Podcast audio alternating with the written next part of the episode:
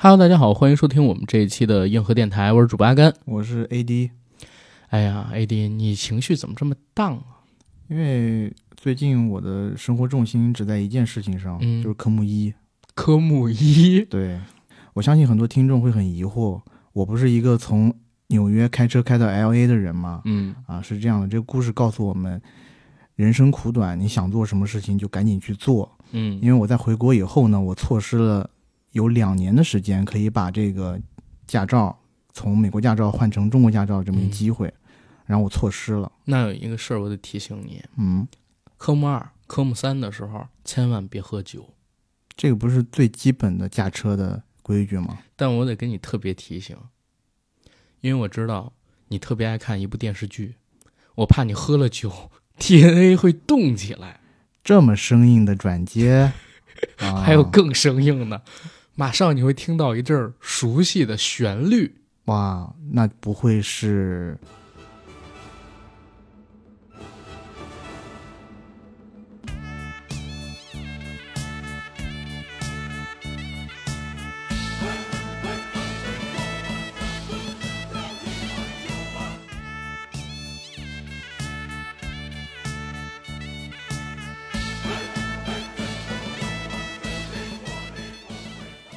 真是一首好歌啊嗯，！DNA 是不是动起来了？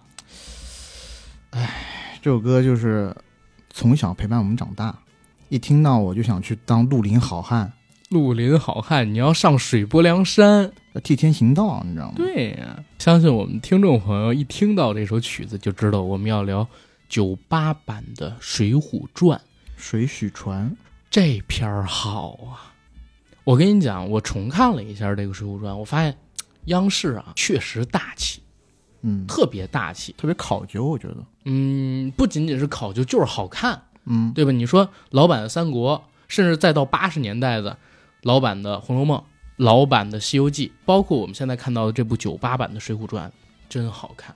嗯，里边你说服化道演员的表演，再说他这武打动作的设计也是一流。他跟那个一一版的《水浒传》还不一样，一一版抄了好多，就是像什么给爸爸的信啊，像西门庆跟嗯武松对打的时候抄了给爸爸的信里边那个于荣光他的武打动作设计，但这里边全都是袁八爷原创的。因为一一版的那个导演就是香港的嗯一个导演，是所以他其实我觉得一一版那个呢，主要重的就是兄兄弟情，对拍的有点像《古惑仔》。啊，帮派嘛，义气嘛，gangster 那帮子事儿。嗯但是呢，九八版呢，我觉得还是比较的能够还原书籍中的那种讽刺的意味。啊，对，你要这么说的话，我可以同意，因为我自己读过一点原著嘛，我发现就是老版的《水浒传》，它其实删掉了很多很多怪力乱神的东西，嗯，包括天命的那种东西都去掉了。但是如果你说讽刺的话，它是把这部剧再创作到了一个高度。但是新版的话，有一些场景比九八版的要符合原著，最起码它开场不就是从那个洪太尉误放妖魔这儿开始开始播的嘛，嗯对吧？他做了一点点改编，但是老版里边是这个都没有的。但是呢，呃，它没有老版的那个高度，就是一一版的那个《水浒传》。因为一一版它改了一些东西了，嗯就比如说他在这个呃故事里面，他洗白了很多人物。嗯其实《水浒传》里面的主要人物基本上都是一群悍匪，嗯，对吧？杀人，然后抢劫。烧杀抢掠，无恶不作。嗯其实很多人呢，性格上有极大的缺陷，就是他要是在现代社会呢，不是被枪毙，就是要关进重度精神病院或者是重案组的，没错，对吧？不是重案组，就是那个重刑犯那边的，戴着脚铐脚链，一辈子不能出来的人。起码秦城二十年。嗯，尤其像譬如说在一一版的那个戏里面，我记得他好像是把李逵在原著里面应该是李逵一斧子劈了卢俊义要保的一个小孩儿还是什么的，在新版的里头呢，他是失手把这个孩子给摔死了。这个老版做的就好，老版的李逵就是杀人，就是要杀人。嗯对，新版里面有好几个这种改动，还有他把那个王英和那个、就是矮脚虎王英和那个扈三娘、嗯，描写的还有一点那种暧昧的感觉。哦，就是有一点情愫在里这里头，但是书籍里面其实不是，就扈三娘其实特别看不起王英，是就不喜欢她，因为扈三娘是被宋江指配为王英的妻子的嘛。是我其实觉得宋江其实自己得不到扈三娘，然后故意恶心她，就宋江得不到护专门要给你一个缺的，你知道吗？是，哎，我先问你一个问题，你看过几版《水浒传》？我其实就看过两版啊啊，呃，如果要算上电影的话，可能有个三四版。啊，就比如说那个《英雄本色》，对《水浒传》这《英雄本色》是吧？但是你有没有看过就是七三年日本那版？哦，没有。我最近在搜这个资料的时候，我发现日本在七十年代的时候也拍过一版《水浒传》，跟那个《西游记》相比呢，可能稍微早一点，因为他们是七八版吧，对吧？《西游记》拍的时候这是七三版，但是呢，演员有很大部分的重叠。然后那个剧更离谱，我们说《西游记》里边有一大波唐三藏，对吧？嗯，这部剧里边呢，扈三娘是女主角，然后男主角你猜是谁？王英叫林冲，啊，叫林冲。然后魔魔改版本。魔改版本，林冲是男主角，然后扈三娘还爱上了林冲。嗯，哇，这那部戏特别离谱。当然了，我也没看到全集，特别难找资源。我是发现有这么一个剧之后，在这个 B 站上边看了几集解说，我我觉得那个蛮有意思，大家有时间可以去看看。包括那里边的武松出来的时候是穿虎皮裙，不知道的以为从花果山逃出来的，跟我们央视版的一比，高下立判。孙悟空在世是吧？对呀、啊，但是有很多网友却说，就是八十年代山东电视台拍的那版，啊说是最最牛逼的。但因为我其实是没有看过，因为小时候接触的第一版《水浒传》就是九八年央视版的，所以我一直奉这个为正统。嗯我在做这期节目的准备的时候，我看了一些呃知乎上面的评论，有很多人把山影版本最还原原著的原著，因为我看的也比较早了，嗯就是小学的时候我就看了原著了啊，所以这个其实是呃到现在我记得也不是特别清楚了。嗯。嗯，因为是这样，我们今天还是主聊九八版的《水浒》，原著可能稍微带一嘴，然后其他的版本我跟 AD 应该都看过的有九八版，还有一一版，嗯对吧？然后八二年代山影那版，其实我也没太看过。然后，所以呢，我们这一期的内容基本上就是集中在九八版的《水浒》，想听原著的，想听八十年代那版《水浒》的，可能在我们这期节目里边听不到，这是提前要跟大家说的。然后咱俩闲话少叙吧，直接进这个正式的内容，好吗？我先给大家介绍一下，就是九八版的《水浒传》它的一个制作信息，然后我们玩几个游戏。嗯，九八版的《水浒传》呢是由中央电视台与中国电视剧制作中心联合出品，根据元末明初据传为施耐庵的同名小说进行了改编。张少林作为导演，李争光、冉平进行了改编。主角呢有李雪健、周野芒、臧金生、丁海峰、赵小瑞、杨猛。全集一共四十三集。该剧讲的呢，就是宋朝宋徽宗时期，皇帝昏庸奸臣当道，官府腐败，贪官污吏陷害忠良，弄得民不聊生。许多正直善良的人被官府逼得无路可走，被迫奋起反抗。最后有一百零八条好汉聚义梁山坡，但随后宋江对朝廷的投降，使得一场轰轰烈烈的农民起义最终走向失败的故事。该剧呢于一九九八年一月八日央视一套首播。哇，距今已经有二十三年了，马上快二十四年了，但是还是很好看。嗯，你是什么时候看到这部剧的？就是他首播的时候。九八年对啊，哦，九八年我应该是小学二年级，那会儿你有记忆，我当然有记忆。因为我其实特别模糊的，因为我是九三年的嘛，嗯九八年的时候相当于我五岁，我应该也在家长的陪同下看了这部戏，但是我完全没有五岁时候的印象，我都是看重播的印象。啊、因为我我九八年的时候，那时候就是首映，嗯然后在呃应该是中央一套吧，嗯，每天晚上应该是放两集还是一集两集，啊？然后我每天晚上就跟着爸妈一起在那儿等着看。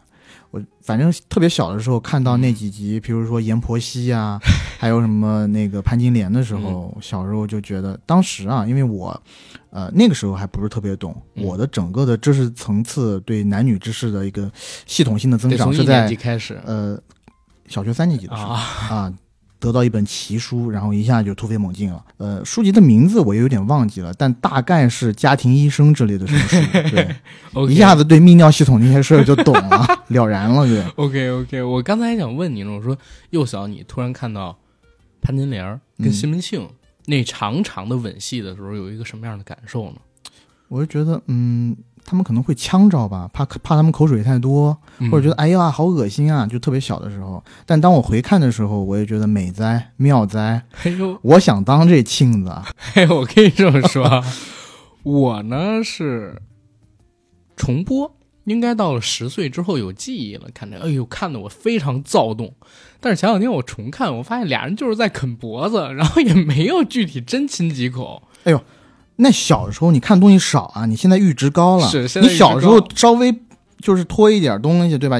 小露香尖儿，你都已经，我估计都已经不行了。没有没有，反复品味是真的。我还特地有一段时间，我你还记得吗？咱们上次跟大奇特聊天的时候，我不说我有一段时间专门去搜那个零零七的床戏集锦吗？嗯，哦，在那段时期也曾经搜过《水浒传》。那有啥？你你面前的是看了《红楼梦》看了很多次，但只看过那几个性描写的人。哦，我也小说看过《宝玉袭人出世云雨情》什么的，嗯对吧？不过啊，我们话题先别差远了，我们先回到这个剧上面来。这剧这么成功，塑造了一百零八个人物，嗯最少最喜欢的两个人是谁？最喜欢的两个人，嗯，我先这么说吧，男的里头，我最喜欢的必然是武松。武松松子，松子太有样了。嗯，我小时候看到武松，我真的不行了，就是要么怎么别人怎么说，就是少不看水浒，老不看三国。嗯我小时候看到武松那节的时候，我天天就甭不想别的了，我天天就是想拿把刀上街就杀人，你知道吗？就真的就是，呃，因为你一开始觉得武松是一个特别大的大英雄，对对吧？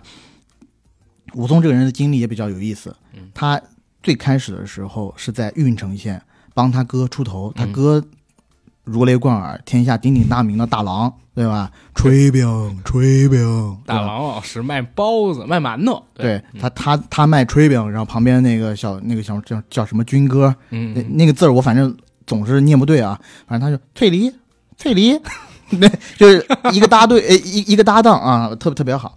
然后呢，武松在那个小县城里头帮他哥出头，一拳把人打晕了，但他以为把人打死了，然后就跑到柴进柴大官人府上躲起来。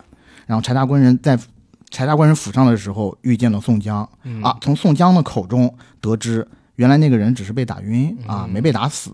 嗯这他才要回到他自己的县城里面来，他觉得风平浪静了。嗯就在这个过程当中啊，在景阳冈上打死了那只吊睛白额大虎，嗯十八碗酒嗯，啊，应该是十八碗，十八碗，十八碗啊，三碗不过冈。首先酒量就牛逼牛逼大发了吧？虽然应该是米酒啊，它不可能是五十六度那种高粱酒。嗯高粱酒的话，那肯定自身也软了，就不可能。你放心，那会儿没那蒸馏技术，对，应该就是米酒。然后呢，打打完这个虎，你小时候看到打虎那章节的时候，都觉得惊了。我，我操，太牛逼了！人可以跟老虎搏斗，直接就把老虎，就是我觉得把老虎打得跟猪一样，是对吧？李逵还得用斧子，他赤手空拳，绝对赤手空拳，我操，三两下就打死了。打死了以后呢，这时候还谋了一官半职。我回到家里，哇，还给了他那，我记得就是他在县衙衙门口吧，应该是那个县太爷给了他一个那个小托盘，托盘上全是那种银的那种小银锭儿、嗯嗯啊。他带着哥哥光宗耀祖回家，这个时候就遇见了嫂嫂。嫂子，哎呦，嫂嫂哟，嫂嫂，嫂子太值得说了，对，就嫂嫂这一段，我觉得我们可以之后慢慢再讲。反正大家都知道嘛，最后是他也是手刃了这一对狗男女。嗯当时武松确实也冲动了啊，冲动了直接杀人了啊！但是他也不算冲动，因为毕竟也是别人先把他哥哥给谋害、嗯害死了嘛，对吧？天天在那大郎吃药吃药什么的。对，我现在 真的，我有一段时间觉得别人喂我吃东西，我都不敢吃，就是一直一直有这种可能是扎根于 DNA 里的 PTSD。前女友喂你吃饭的时候，你心里边想就是，可能有一段时间，我跟前女就是如果在感情关系里的时候，我跟我前女友吵架，吵架完以后，后面两三天她要主动喂我吃些什么东西，我是断然不会吃的。我说你先去喂喂你的狗，嗯或者是先去找个流浪猫试一试。嗯嗯最最关键，我不能忍的就是。他不是又逃出去嘛，发配了，嗯，对吧？嗯发配了以后，先帮那个遇到了金眼彪施恩嗯。啊，一二代，嗯，妈的，在那个呃，在他们那块地界，就是 等于说也是黑恶势力吧，是，自己在那边其实是一个呃一方之霸，收缺那块场子收保护费。谁知道蒋门神这逼啊，有关系背景比他还硬的二代，或者是跟二代勾结的这么一一个人，抢了他场子。哎，这金眼镖师恩呢，也他妈的，我觉得心眼挺贼，他就天天他知道武松本事大，就天天好酒好肉的伺候武松。嗯然后武松就你知道吃人家嘴短啊，对吧？再一次啊，他武松就觉得很奇怪嘛，就问你老是对我这么好，你干嘛呢？嗯，然后金眼镖师人就求他了，对哎，就求就把这个事情和盘托出。嗯哎，和盘托出以后，那武松就说了，那行吧，你这个事情呢，我这个义字当头，我就帮你摆平。嗯哇，三两下最大蒋门神那一段看的我也是义薄云天，我觉得哇，牛逼，牛逼真男人就应该这样啊！嗯谁他妈都别欺负我朋友，嗯我哥们儿。我最最让我受不了的时候是，这个时候故事开始往光明面发展了。嗯对吧？因为武松之前特别苦，遇到那种事情，就是他自己亲哥也死了什么的，一直生活都特别灰暗。这时候呢，呃，当地的应该也是一个什么官员吧，嗯看武中看武松是个人人才，嗯，还许配给了他一个丫鬟吧，丫鬟，是叫但是阿兰还是叫玉兰？呃忘了，但是武松认了她做妹妹啊。反正那一系列你都觉得特别美好。他嗯即使那个时刻认她做妹妹，我觉得之后两个人哥哥妹妹小说中的一对，对不对之后可能也会慢慢的向好发展。嗯当正当我对这个武松的未来产生美好的憧憬的时候，结果发现，操，原来这所有的一切都是他妈一骗局，这就是一悲剧，这一悲剧，我操！我小时候哪看过这个东西啊，嗯对不对？我小时候就是完全被这些编剧蒙得团团团转。我一想，操，安子，你他妈牛逼大发了！几百年前的故事把我骗得跟傻逼一样。结果到最后发现，原来这所有的一切都是个骗局，就是要看，哎，他们是怎么害的武松，编个理由骗。他们是这个样子，就是蒋门神的靠山，嗯，就是刚才说的那个对他示好的官员。对对，然后他那个认作的妹妹呢，其实是一个娼妓，嗯，但是这娼妓对他还真的有真情，一直叫他哥哥，最后害他的时候也不忍心。给给，怎么害他呢？是告诉他，哎，家里边来贼了，武松非要去追那个贼，嗯趁他追出门的时候，这个女生就拿了一些金银细软放在武松的床铺的褥子下面，等家丁把武松摁在那儿，然后再一看他的被子，发现里边都是这些金银，然后就把他抓起了报官。这是这样害的他，这不就欺负人吗？这已经欺负到头上来了，那就忍不了了，就杀大，开杀戒。我记得在那个《火影忍者》里面那个小李嗯，七门全开之前，他有一八段门八门，八门全开之前，他有一段小有一段心理描写，就是还很疑惑啊，什么东西。但一旦他下定要杀人的念头以后，我靠，就直接拿把刀见人就砍，屠了整个庄子。血溅鸳鸯楼，嗯然后还上一个还在墙壁上写了一个血书：“杀人者武松。嗯，”哇我觉得那一个点那个气氛烘托的简直到位了。我就是看了他那段东西，导致我我小学大概三四年级有一段时间，我天天也不想好好上学，我就想就是谁也别他妈欺负我，就想砍人。欺负我我就得杀人，我就得砍人。然后我记得我最夸张的一个事情是小学，呃，就我们小学旁边不都有那种小摊贩嘛？嗯上学放学的时候，小摊贩当然是那种无固定的摊贩，其实要被城管抓的。然后我当时我是去一个那个凉皮摊子上做凉皮，嗯就是我买了份凉皮嘛，人家帮我做，取出凉皮出来不是得拿刀剁嘛？嗯，他拿刀剁了两三下，收了我钱，他钱已经收走了，你知道吗？嗯那个城管过来了，你知道我当时干了一个什么事吗？嗯我跟着他车子跑了几步以后，我发现我我不能跑了，我以为我当时没有意识到是城管来了，我以为他要拿着我的钱跑路，嗯，我直接就把他刀给夺过来了。小学三年级，当街大喝一声：“你要干嘛？把我钱还过来！” 当时就是受到武松的感召。受到了整个《水浒传》的感召。嗯我觉得他，真男人就应该拿刀，OK，用用刀来替我说话。第二个人物是谁？第二个人物，你要说是是说最喜欢的吗？还是怎么着？喜欢的或者印象深的吧？嗯，第二个我我其实印象深的人，我就说个印象深的人物吧，嗯因为里面最喜欢的人物我有好多个，嗯，我真有好多个，我我我我随便数嘛，倒拔垂杨柳那逼，嗯，对吧？智深，身子，智深，智深多牛逼啊！倒拔垂杨柳直接弄出来了。还有林冲，嗯，哇林冲，我跟你讲，林冲我特别讨厌他这个戏。是这样，嗯林冲我特别喜欢，但是我也特别讨厌。我印象深的是高俅，球子，因为我记得九八年那个他开场第一集其实就是高俅，其实就是高俅。嗯那个时候，咱国家足球 还有点希望，有点盼头。是，当时我觉得足，球之光，对我当时我觉得高俅这人牛逼啊！就是咱蹴鞠这门艺术，要各个，我就不说别的，嗯咱现在国家队里面要有十一个高俅，不是十个高俅，门将不算，嗯，那就顶了天了，谁他妈也别来，对不对？嗯那出线算什么呀？那就是要想到底是第一还是第二，大力神杯就搁北京放着就完事儿了。高俅就凭着球技一步步做到大官儿，嗯。这多牛逼啊，多潇洒呀、之后还有高衙内，对吧？嗯。赶出了那些风流韵事，无稽之谈，呃，对对对，是。但是我觉得他是位极人臣嘛，嗯。包括他这个高俅，我我记得演高俅这个演员是演那个，呃，《巧奔妙逃》里是不是有他？呃，也是演那个《三毛流浪记》里边那老头儿，对对对，对老戏骨了，老戏也算是。骨，对，他演的挺好的，而且到后面那种奸诈、那种深沉，就靠一门球技、腿技、神功，嗯，一步步在大宋呃宋徽宗年间走上巅峰，走上巅峰。所以这个我是觉得挺牛逼的啊。嗯其他嘛，我你要你要我说，我可以给你娓娓道来许多多，嗯就包括我以前因为。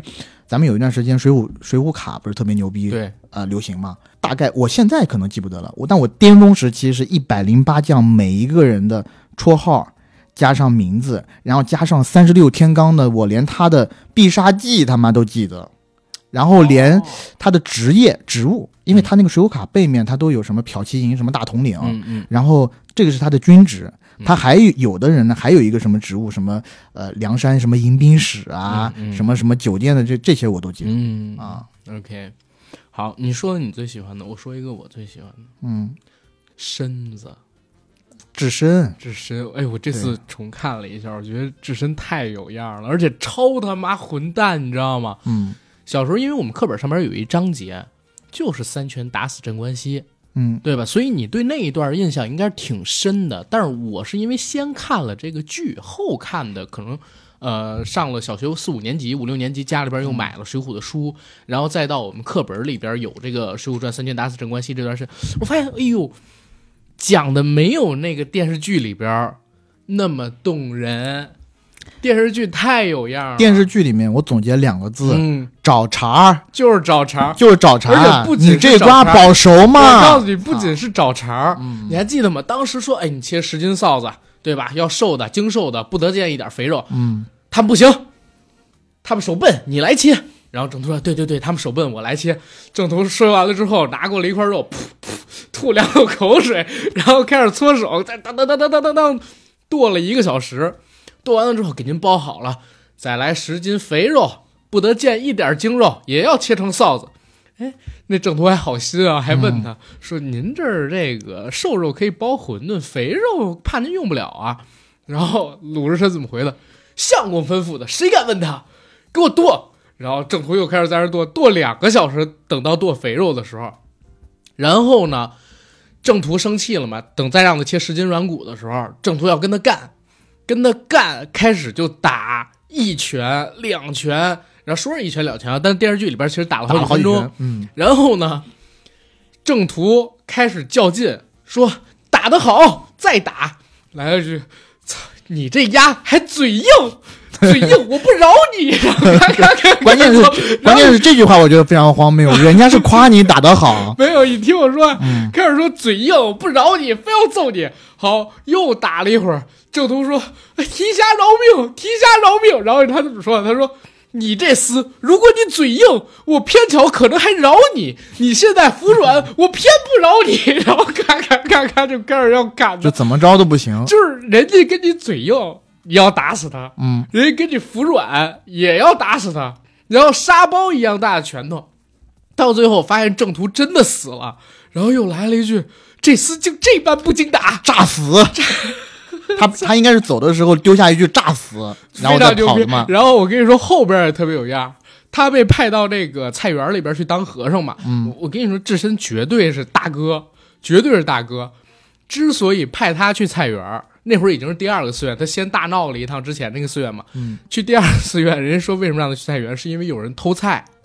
智深到了那儿，先把一群偷菜的人扔到粪坑里，然后后边起了，他说了啥？他说：“你们呢，我不抓也不打。之后如果你们手头再困难，还可以来这儿偷菜，或者说直接叫拿菜。嗯，但是平白无故的不能来这儿拿。”我当时说：“这四是你们家的产业是吗？人家他妈 明明请你过来对付这些偷菜贼，然后从你这儿人变成正当合法的从这儿拿菜走了。”对吧？后来他们一块人吃酒，那群人正恭维他呢。哎，师傅高啊，师傅酒量好啊，各种牛逼，各种牛逼。然后突然他听见树上有两只乌鸦叫，啊，不爽，不爽，开始让人把这乌鸦赶开。人说：“哎，这是在树上呢，得有棍子才行，我去取个棍子吧。”然后突然来一句：“取棍子作甚？路长又远，直接把这树拔了 不就行了吗？”这神经病，你知道吗？我操！你就是有两只乌鸦，你喊两声，可能都走了。人家拿棍子还不让，非要拔树，然后就开始把衣服脱了，在那倒拔垂杨柳，就是相当牛逼。他其实有点像李元霸那种感觉。李元霸看着闪电就觉得操，要跟闪电比一比，要跟天宫，要跟雷公干一干。胡搞，他也是几杯酒上头以后就特别 非常牛，不知道自己是谁了。还有那个啥，他刚到那个寺院里边受戒之后，呃，不得淫邪呀，不打妄语啊，不得那个最后这不得动。荤腥，然后最后一条是不得贪酒，然后他呢憋的不行了，到外边寺庙外头去溜达，然后看你小贩，小贩那个扛着一个扁担，扁担两头是酒嘛，闻的酒香，自己都闻到酒香了，跑过去，哎，商人，你这桶里是什么？商人说你闻不出来吗？哎呀，你卖给洒家一酒，让洒家尝尝。然后说不卖不卖，我不能卖给和尚。后来呢，就逼着人家上山卖，人家人家上山说不行，打死我我也不能卖你和尚，这样我对不起那个山上的住持什么的。哇，直接开抢，你知道吧？举起人家那个桶，咣咣咣咣咣，一口先干了半桶，好久啊！然后咣咣咣咣又干半桶，一桶就干完了。干完了之后，关键撂下啥话啊？洒家今天没带钱，明天你到寺院里边去取。操，这不就是属于强抢吗？哎，他在一开始出来的时候，应该是呃，听就是在金呃在那个酒店里头听到金莲在那唱歌的时候，金翠莲，金翠莲听到金翠莲在那唱歌的时候，他一开始也是想要发作嘛，嗯，说哭哭啼啼的什么啊，说哭哭啼啼的扰了洒家的心智，不是对不对？包括就是这件事，我都觉得特别离谱啊。首先，人家金翠莲妇女。确实是欠了人家正途三千贯，嗯，对吧？欠了人三千贯，然后还不上了，然后算是人家女儿嫁过去抵债，嗯，对不对？按理说呢，这个事儿你要真想帮，你就替人正途把这个钱收回来，或者说替金翠莲妇女把这钱补上，或者说你去央求几句好话就行。他安排的是啥？安排人逃，然后自己过去找正途的麻烦。到最后谁是恶霸呀？人一个把钱散出去的，饶了本钱没回来不说，还被你给打死了，对吧？人家就是切切点肉卖，人家就是养几个徒弟，我靠！那必须就是鲁提辖必须是恶霸，而且他最开始，我记得他是不是拿了一锭银子，然后去给店小二说，呃。我只有这一锭银子，你要么就是拿钱，就是付付账的时候嘛。是，其实就是一点点钱的事情。他给人家一个特别大的，就相当于是我买了两块钱的东西，给你一万块钱，你不你要不给我找一找？大手大脚。对，别人别人就只能说啊，那那这次就算了吧，提辖。挺高的就不想给，挺高的。其实，呃，鲁智深和武松，嗯，这个我其实想讲，这两个人呢，我自己确实都特别特别喜欢，而且我自己觉得。因为梁梁山好汉在正式聚义之前，不是各个山头都有吗？是少华山了、白虎山了，全靠柴进这个招生办主任呢。这俩逼是二龙山的，二龙山团伙 是他妈最牛逼的一团团伙。我告诉你，我给你念念二龙山里面他都他妈有谁？前三位。鲁智深、杨志、武松，天罡里面占了他妈三个，后面四位啊，金眼彪施恩、操刀鬼曹正、蔡元子张青、孙二娘，这这伙人，我觉得在正式的梁山坡就是聚义以后，嗯。其实都算特别强的团伙了。嗯。而他们，我感觉跟那个呃宋江的关系其实并没有到那么亲，嗯，因为到最后其实招安的时候，鲁智深第一个就走了嘛，他不跟你玩了。不鲁智深被伤透了，就是大家进高俅的时候，只有鲁智深冲过去嗯，说：“哥哥，你还在等什么？”然后逼林冲。后来林冲死了，大家都在吃，只有鲁智深在祭奠林冲。嗯，哇，这个九八年版的那个呃电视剧里面，它体现了一幕，就是林冲操着那个破刀，不是要呃高俅不是进寨子了吗？嗯，他看到高俅仇人见面分外眼红，嗯这个时候不杀更待何时？嗯嗯哇，拿着那那个破刀就要过去，就要找高俅麻烦，嗯就想要杀高俅，被宋江还有一众兄弟拦下来了。嗯，啊，他这时候就按下不表，只能默默走但是在书籍里面，嗯他根本就没有拿刀，他看到高俅只是怒目而视。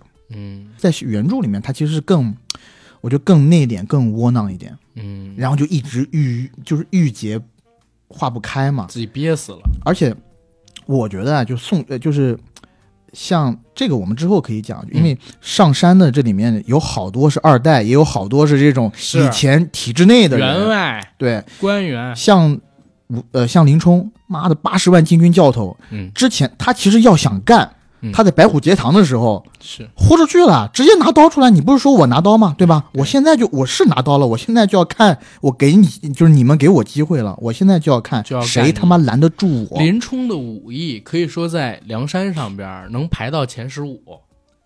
绝对是前五或者前六的。我觉得前十五是啥？嗯有一些人，比如说公孙胜，啊，这这个些魔法攻击可能就不算。但是这些在电视剧里边是没有还有轰天雷凌阵，对啊直接拿炮干你。但是卢俊义是去号称第一。嗯，哎，但是刚才不说了鲁智深吗？还有一个我喜欢的人物，你说魁子。啊，李逵魁子太有样了。魁子，宋江问他说：“铁牛啊，我们上了梁山，然后你这想怎么样啊？”那个铁牛就跟他说：“哥哥啊，铁牛也不想别的，只要跟着哥哥，铁牛就快活。”我妈呀，就是完全没有儿女私情，你知道吗？一心就是哥哥。铁牛就是一个精神病加上重度的这个偏执狂。关键我觉得他确实有一点点就是 gay，知道吗？就当时出现过什么事儿呢？首先，宋江不能强抢民女，别人可以。你像那谁，像这个矮脚虎王英，嗯之前又吃人心，对吧？宋江当时在电视剧里边被抓了之后，第一件事是王英下边那个屠户，他的那厨子。要往宋江身上泼凉水，说凉水激一下，这个肉脆，要给那个大王吃人心。嗯，这是王英的啊。然后王英不但吃人，各种强抢民女。因为当时台词里边说我们这大王哪儿都好，就一个不行，色欲攻心，嗯对吧？然后不是第一次干这事儿了，但是呢，铁牛在山下做县太爷判案的，这首先他判案的就很混蛋啊，这些事儿。什么男女想要在一起，然后他觉得这俩人是伤风败俗、男盗女娼，就把人俩人给判了。然后后边听说，嗯，宋江哥哥抢了一个民女，收做小妾，我操，啊就要去找宋江的麻烦，从县衙直接推门出来上梁山，我操！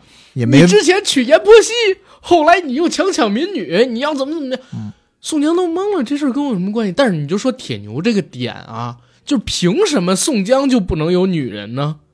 对吧？就他这个点，我觉得特别离谱，就一直在抗拒宋江有女人。我一直觉得，就是铁牛在这部戏里边一定是深深的爱着宋江，对宋江一直有私心，想摘了他。深贵。深贵，他不，我觉得他不是想摘宋江，他是嗯想让宋江摘了他。哎，对，他是一个黑熊，哥哥，我天哪！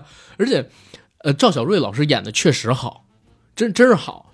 我在看有一集，就是他接他母亲嘛，对吧？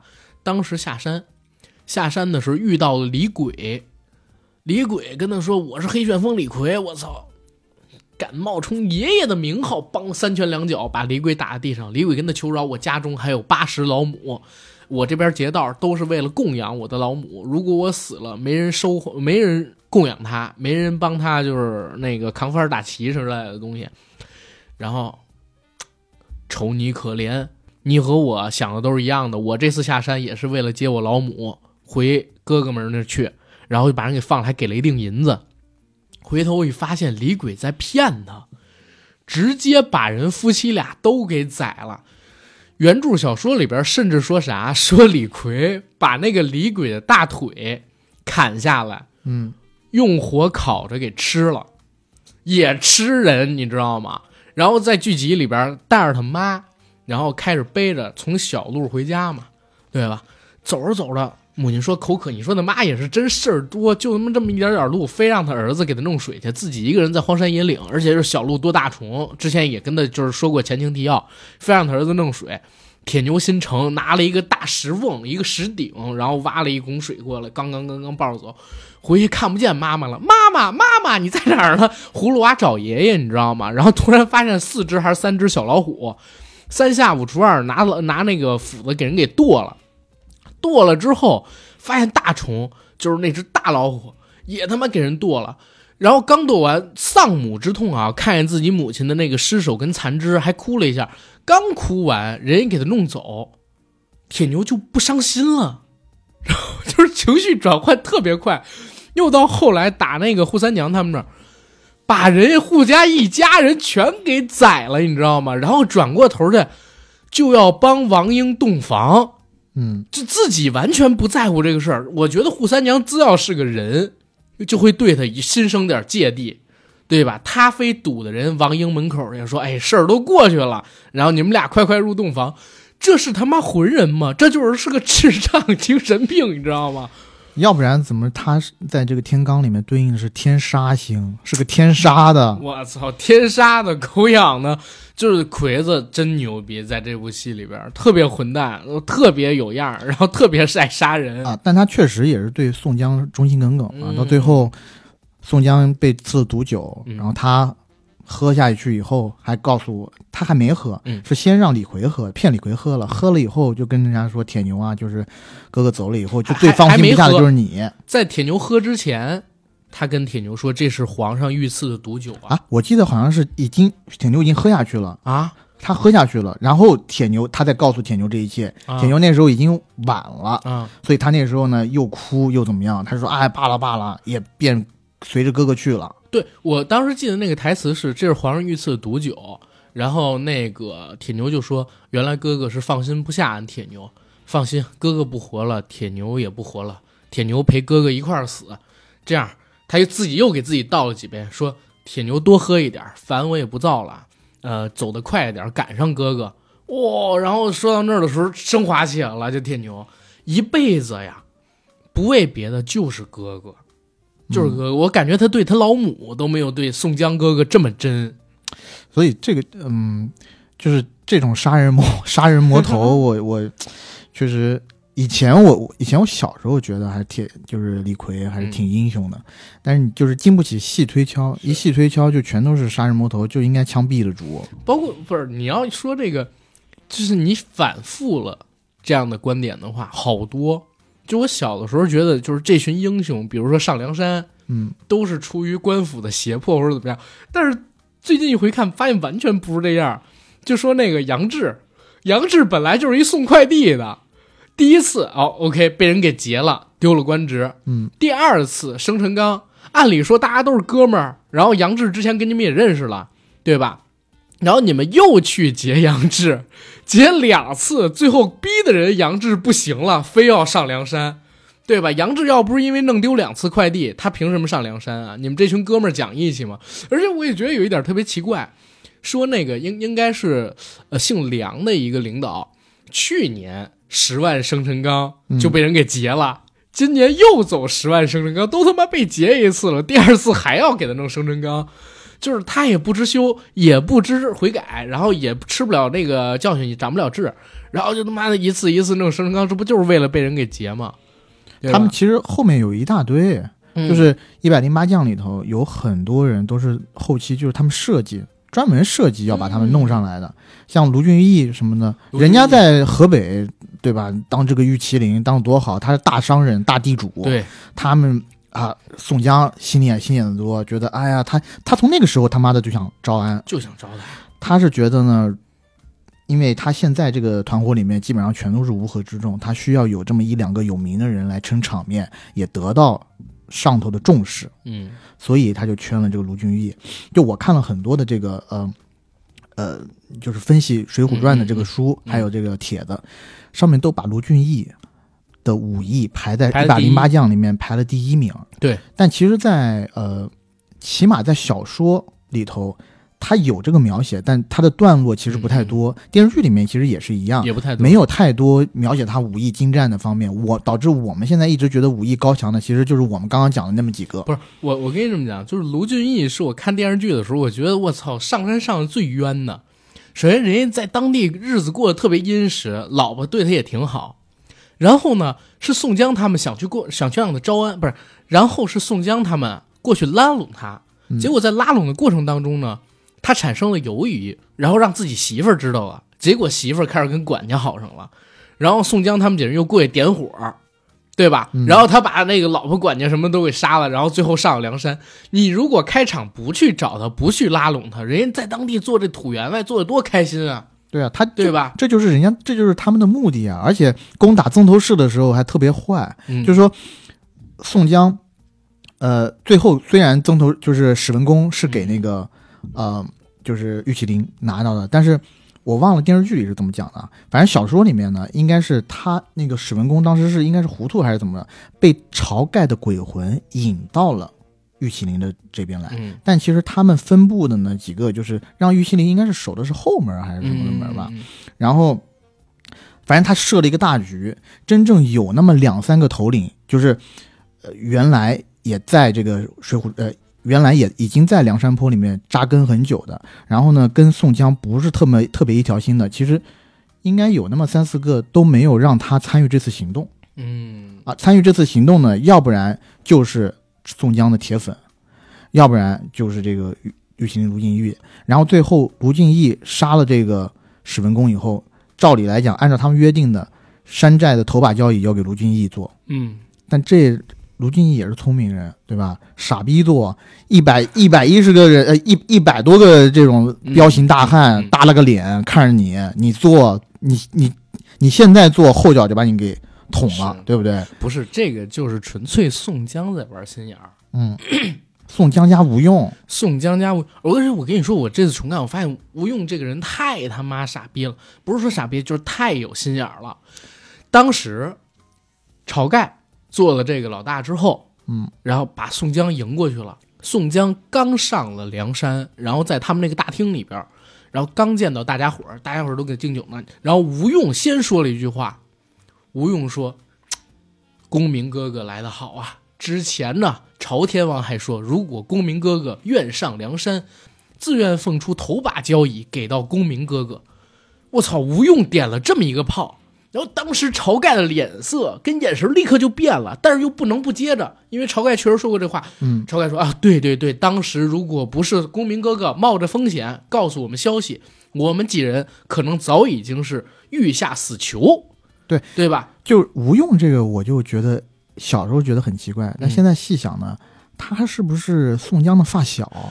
从小就一直卧底在晁盖身边我。跟你说，吴用有抱负，吴用是典型那种，就是想跟着一个好领导，嗯，他觉得跟着晁盖呢，大家就是草寇，不行。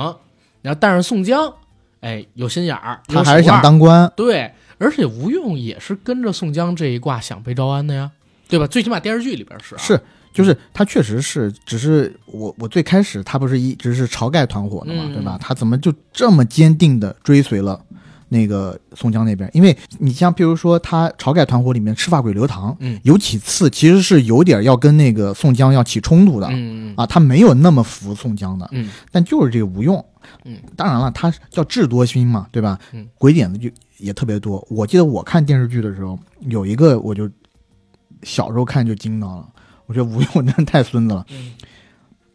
他们上梁山的时候，林冲已经在了，那时候王伦还在，王伦还在，对，要火并王伦的时候，因为王伦就是那种。林冲，对，王伦就是那种，就是非常小肚鸡肠嘛，然后心眼也小。当时呢，呃，晁盖已经住了些时日了，当时是想跟汪伦王伦呃，当时是想跟王伦正式提，就是我们就在梁山安营扎寨下来，大家一起把梁山这个事业做大，把饼做大嘛，对吧？做强，对。但是呢，王伦心里清楚啊，他他妈算个球啊！嗯嗯，晁盖过来以后啊，随着他的人员又多啊，能力又强，谁还把他放在眼里啊？那肯定就想，哎，我这个山小，对吧？我这个庙小，容不下你这尊你这尊大佛，你还是走吧。是，就讲了这么几几次，但林冲就越来越听越不舒服嘛。嗯他首先他是厉声先呵斥了嗯，王伦，就说：“哎，你这老是推推来阻阻四的，你到底是何道理，对吧？你就凉了晁盖的心意。这时候，就不是人，啊，他刚才你说的那一段，他是之前跟林冲说的一模一样。嗯，林冲来的时候，他也不想让林冲待在这儿，然后林冲想待在这儿吧，还非让林冲纳个投名状，逼着这个林冲去打劫，这么着才招惹上了杨志。然后杨志来了这儿之后呢，我操，他本来对林冲态度特别不好，说：“哎呀，想留的人留不住，不想留的人吧，非要留在这儿。”然后跟人杨志什么就打招呼套近乎，说：“哎呀，以前上学的时候，不是也不是以前上学，以前刚出来混的时候就听过，哎，杨志老板，你的这个名声，你生意做得好啊，武艺高啊。那个时候就林冲在这个呃他们下边就特别来气。后来朝天王他们来了，还是同样一套说法扔过去，而且他妈的他当时是想让这个朝天王走，就是朝天王你留在这儿呢，我不放心。你要这么走呢，我也不放心，所以我得送你点金银，这样传出来好听，让你滚蛋。是。对，然后那时候林冲不就要暴走吗？嗯这时候吴用就在旁边拱火，人他可应该是瞟到旁边有有一把坡刀什么的吧，他主动说了一句：“啊，林教头，你可别摸刀啊，使不得，使不得。”哎，林这时候林冲刚根本都没有想到，对他都没有想到，就是说啊啊，原来还有把刀，他可能原来只是想用拳头或者用言语上的力量嗯去教育他、教化王伦。对，他现在就想，哎，有刀了，那别说了，甭说了，用刀剑来说话吧。然后这才一下把刀抽出来，对，对，而而且弄死。而且当时吴用呢接过话头说：“好，让这个林冲教头林教头做梁山之主。”我操！刚把大哥给杀了，下边还有大哥的小弟们都在呢。嗯，林冲敢当吗？林冲立刻搬过了一把椅子，请朝天王做头把交椅。操，这明摆着就是不但逼人上梁山，逼人做老大，而且你知道，这老大他当不成，顺理成章让自己跟着那大哥成老大。对他已经算了好几步在后头了。对呀、林冲以为他在第二步，他自己避了个风险，其实吴用在第五层，嗯，对吧？他其实可能在那个时候就已经算好了，要把那个胡宝义、宋公明哥哥，对吧？对接过来，我靠，哎呦，哎，说到宋公明，必须得讲一讲。我觉得这部戏的灵魂啊，嗯就是我们刚才讲的都是骨肉皮，缺一不可。但是这部戏九八版《水浒》的灵魂，必须得聊一聊李雪健老师演的宋江。嗯，这部戏牛逼就牛逼在宋江上。教员也说过，嗯，就是说《水浒传》这个小说好就好在投降上，投降的精髓、投降的点、投降的眼就是宋江这笔。嗯，但是呢，呃，现在我们是隔了二十多年再回来说这个电视剧，觉得宋江演得好，李雪健老师演得特别出神入化。但是在当时我记事的时候，嗯就是首轮看的时候，那个风波就特已经特别大骂了。惨了。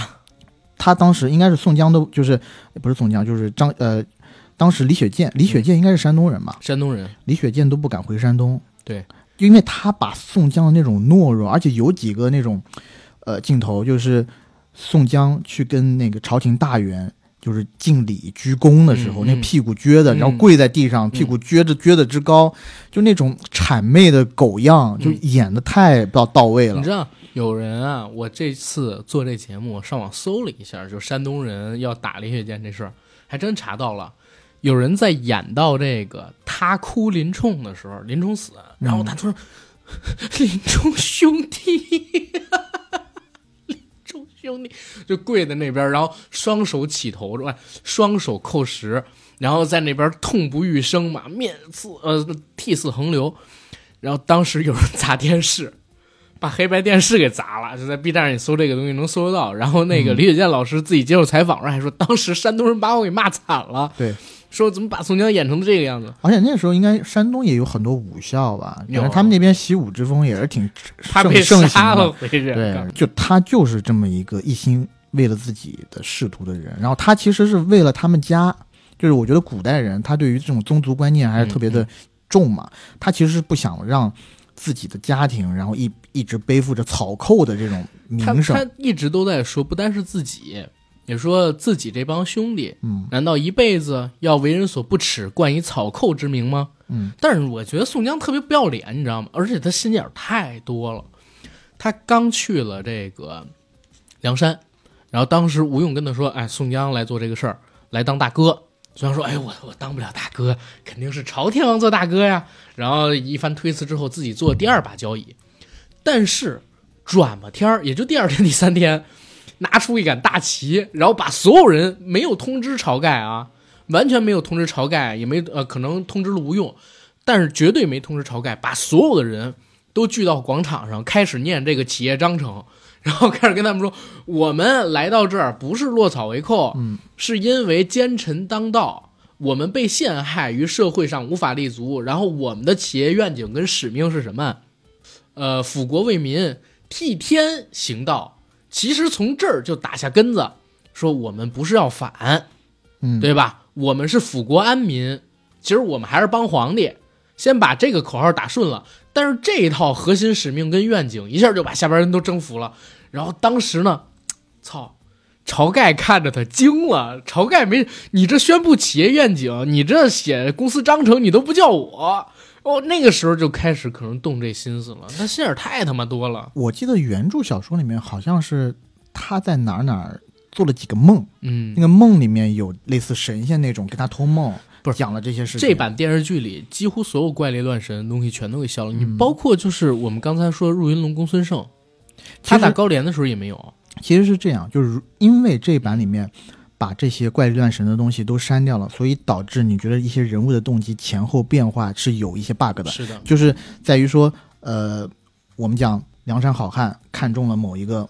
对吧？嗯嗯现在还在那个体制内干活的嗯某一员虎将，嗯想把他弄过来，然后就设设计，我忘了是是花荣吗？还是谁？应该不是花荣，反正是某一员大将，也是天罡里头的，嗯设计杀了他全家，然后把他请上来，他也就了然了。嗯在小原著小说里面，应该是给他看了这么一个，呃，三十六天罡、七十二地煞的这种东西。嗯然后我是觉得啊，以以前人的那种观念啊，原来我们这都是命中注定啊，原来我们命里就是要到这里来这个聚义的，是的，那才比较好说服。要不然我靠，杀就是杀至亲之仇，没有办法说服人家嘛，对吧？是。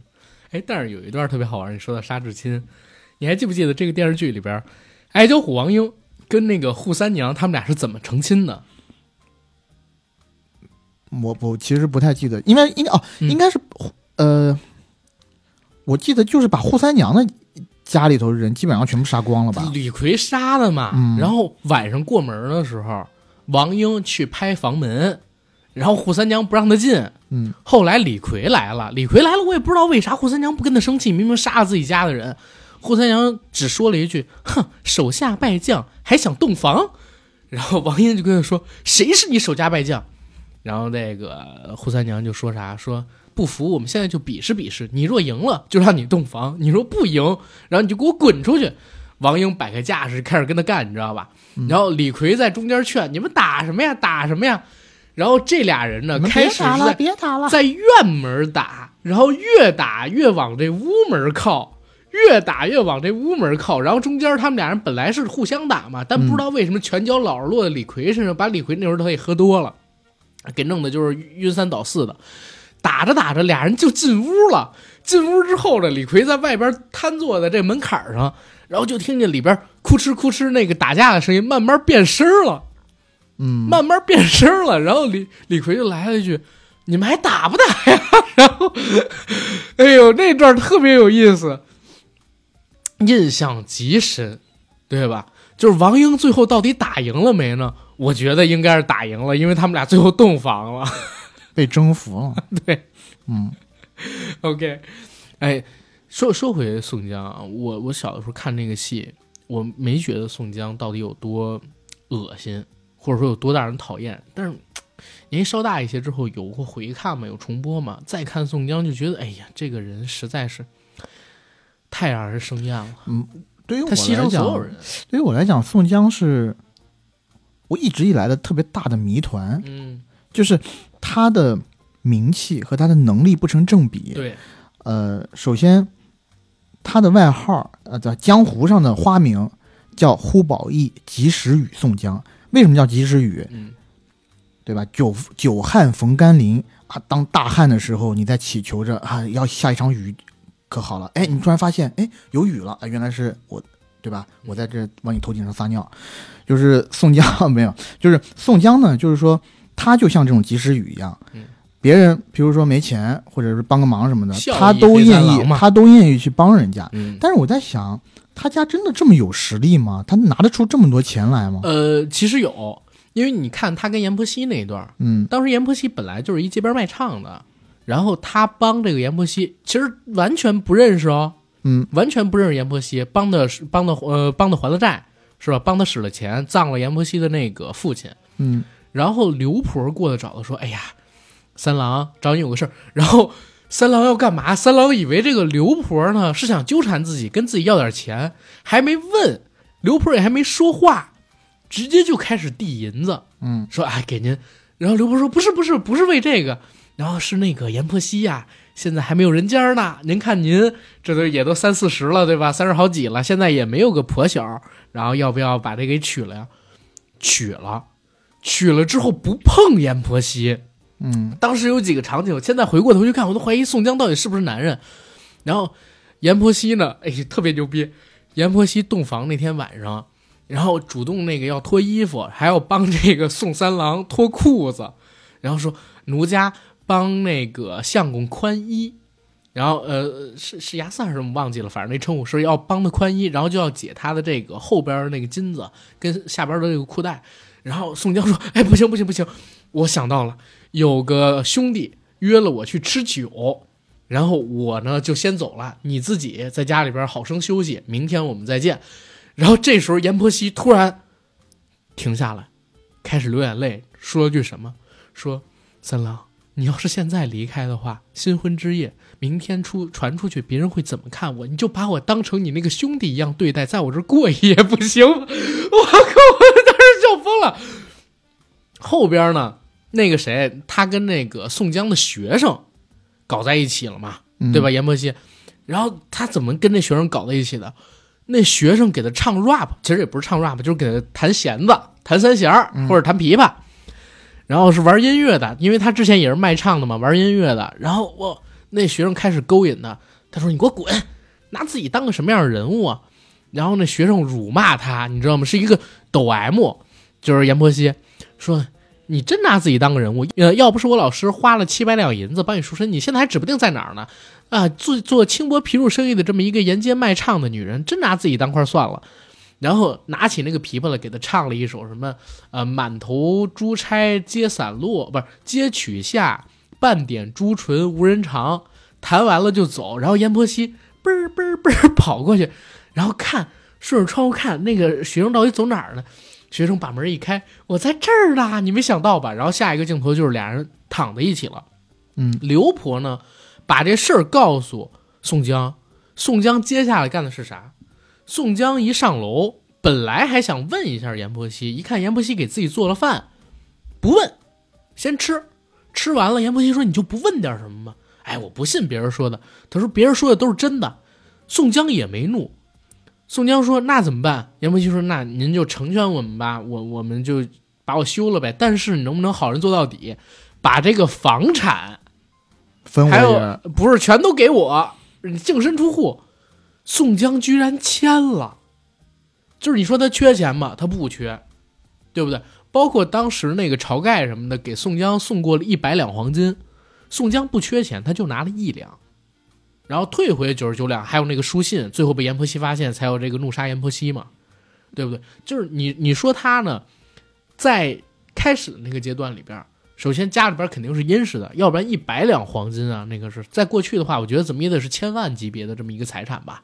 我觉得是这样啊，就如果他真的拿了一百两黄黄金了，就是他本来是其实只是个通风报信的角色，他告诉嗯晁盖有人要过来抓他们，让他们赶紧走，对吧？嗯之后晁盖拿了一百两黄金来谢他，他如果真的拿了这一百两，这一百两黄金不是那生辰纲里的吗？嗯他不就变成了妥妥的同谋了吗？同谋、哦、，OK，他就可以最轻一点，万一是东窗事发，他还有的说。对，但是这个东西呢，在晁盖他们看来，效益、对道义不拿钱，这个就是他在江湖上面最大的筹码，就是嗯最牛逼的事情，就是这一件嘛。就因为这件事情，一下子呃，在江湖上面的地位一高再高。如果他有钱的话，我相信他肯定没，他肯定比不过那个有丹书铁卷的那个柴进嘛，嗯小旋风柴进，是。对吧？他肯定没有他那么有钱。哎呀，你说柴进也挺怪。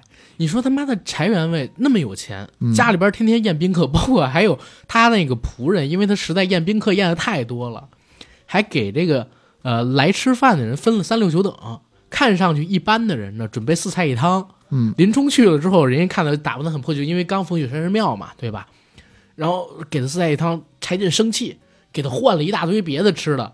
哦，就知道他有钱豪爷。然后江湖上也都觉得柴进义气，但是柴进怎么天天往梁山那边招人呢？直接一招生办主任，就有恨不得得有电视剧里边得有小一半的人全是柴进推荐过去的，跟他说：“哎，梁山上边的这个及时雨宋公明哥哥正在招人呢，赶紧去吧，我是 HR，对吧？这儿现在缺一销售，这儿现在缺一个什么那那那个保洁，赶紧过去，我靠！”人傻钱多速来，就是是我一直搞不明白柴进图什么。按理说他日子过得挺好，也没人惹他。但是每个朝代好像我们国家都有一些这种特别特别有钱的这种呃人，然后豢养一些门生，而且他这个呢，我觉得就是好结交、好好交友，嗯就可能放到现在，可能就是沪上皇秦奋或者是啊王思聪之流。但王思聪也没有要谋反啊，你知道吗？就是他他把人往梁山那边走。他现在是没这机会啊。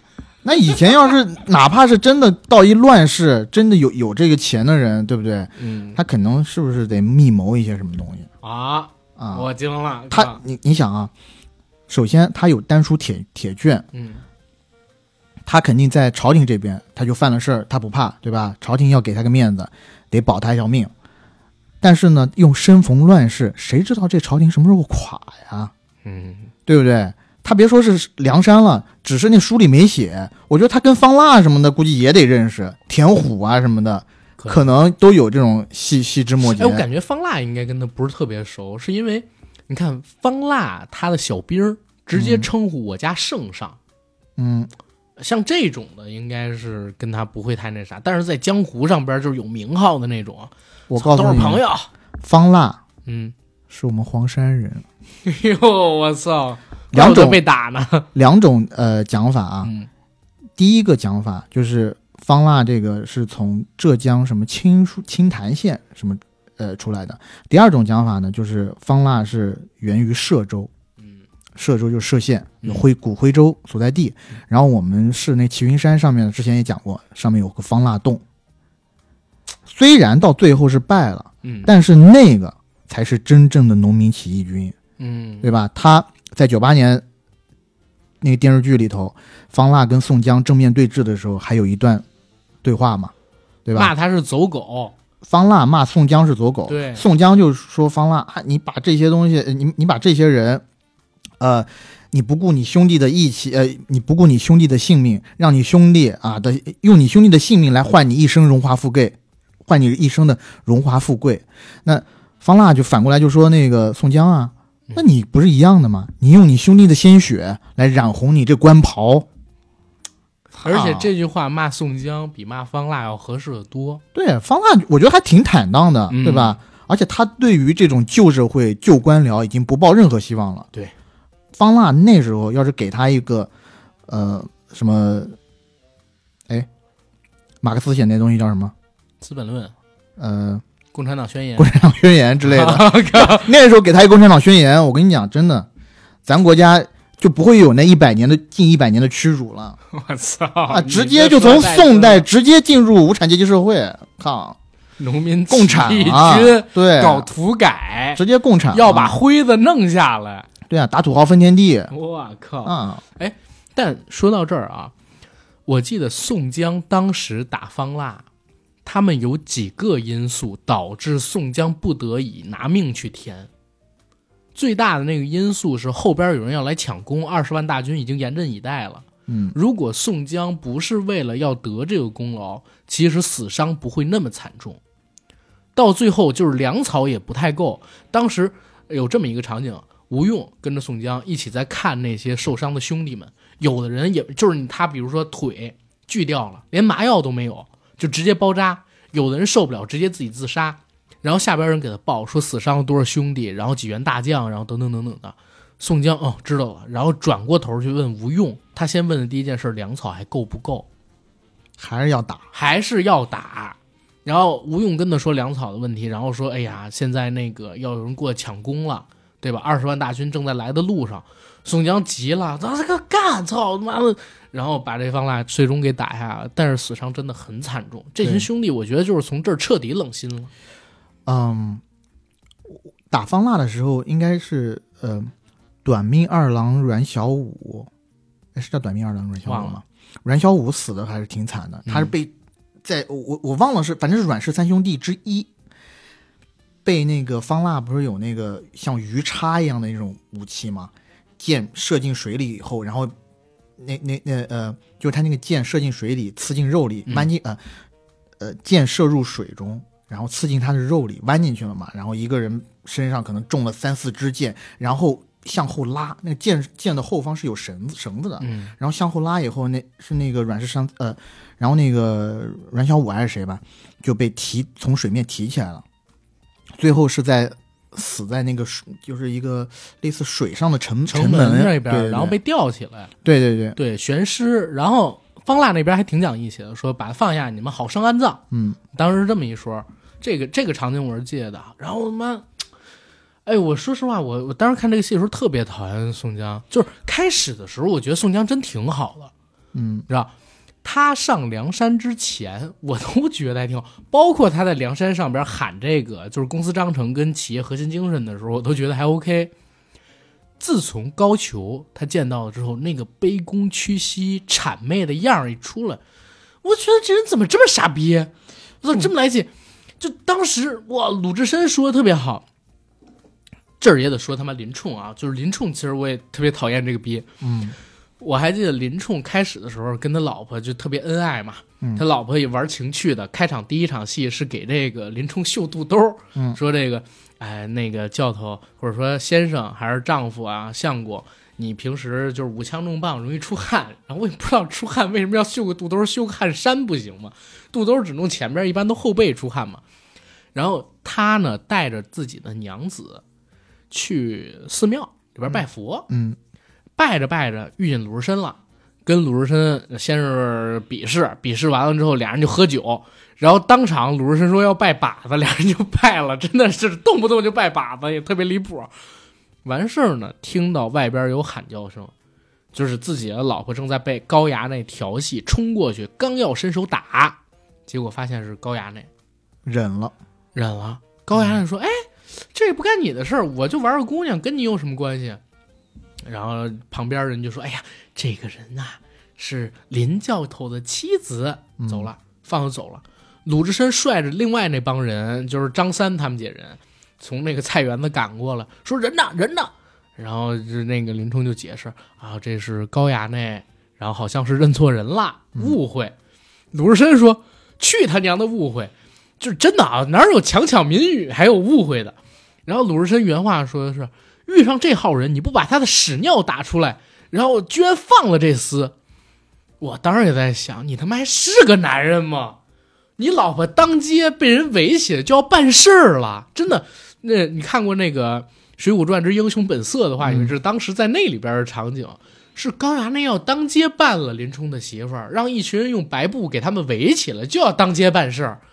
林冲能说是误会，嗯然后当然当然我能理解啊，比如说那个那那高俅已经是国防部长了，嗯然后我是在国防部做保安教练的，然后我这肯定不敢惹人家，你跑也行啊。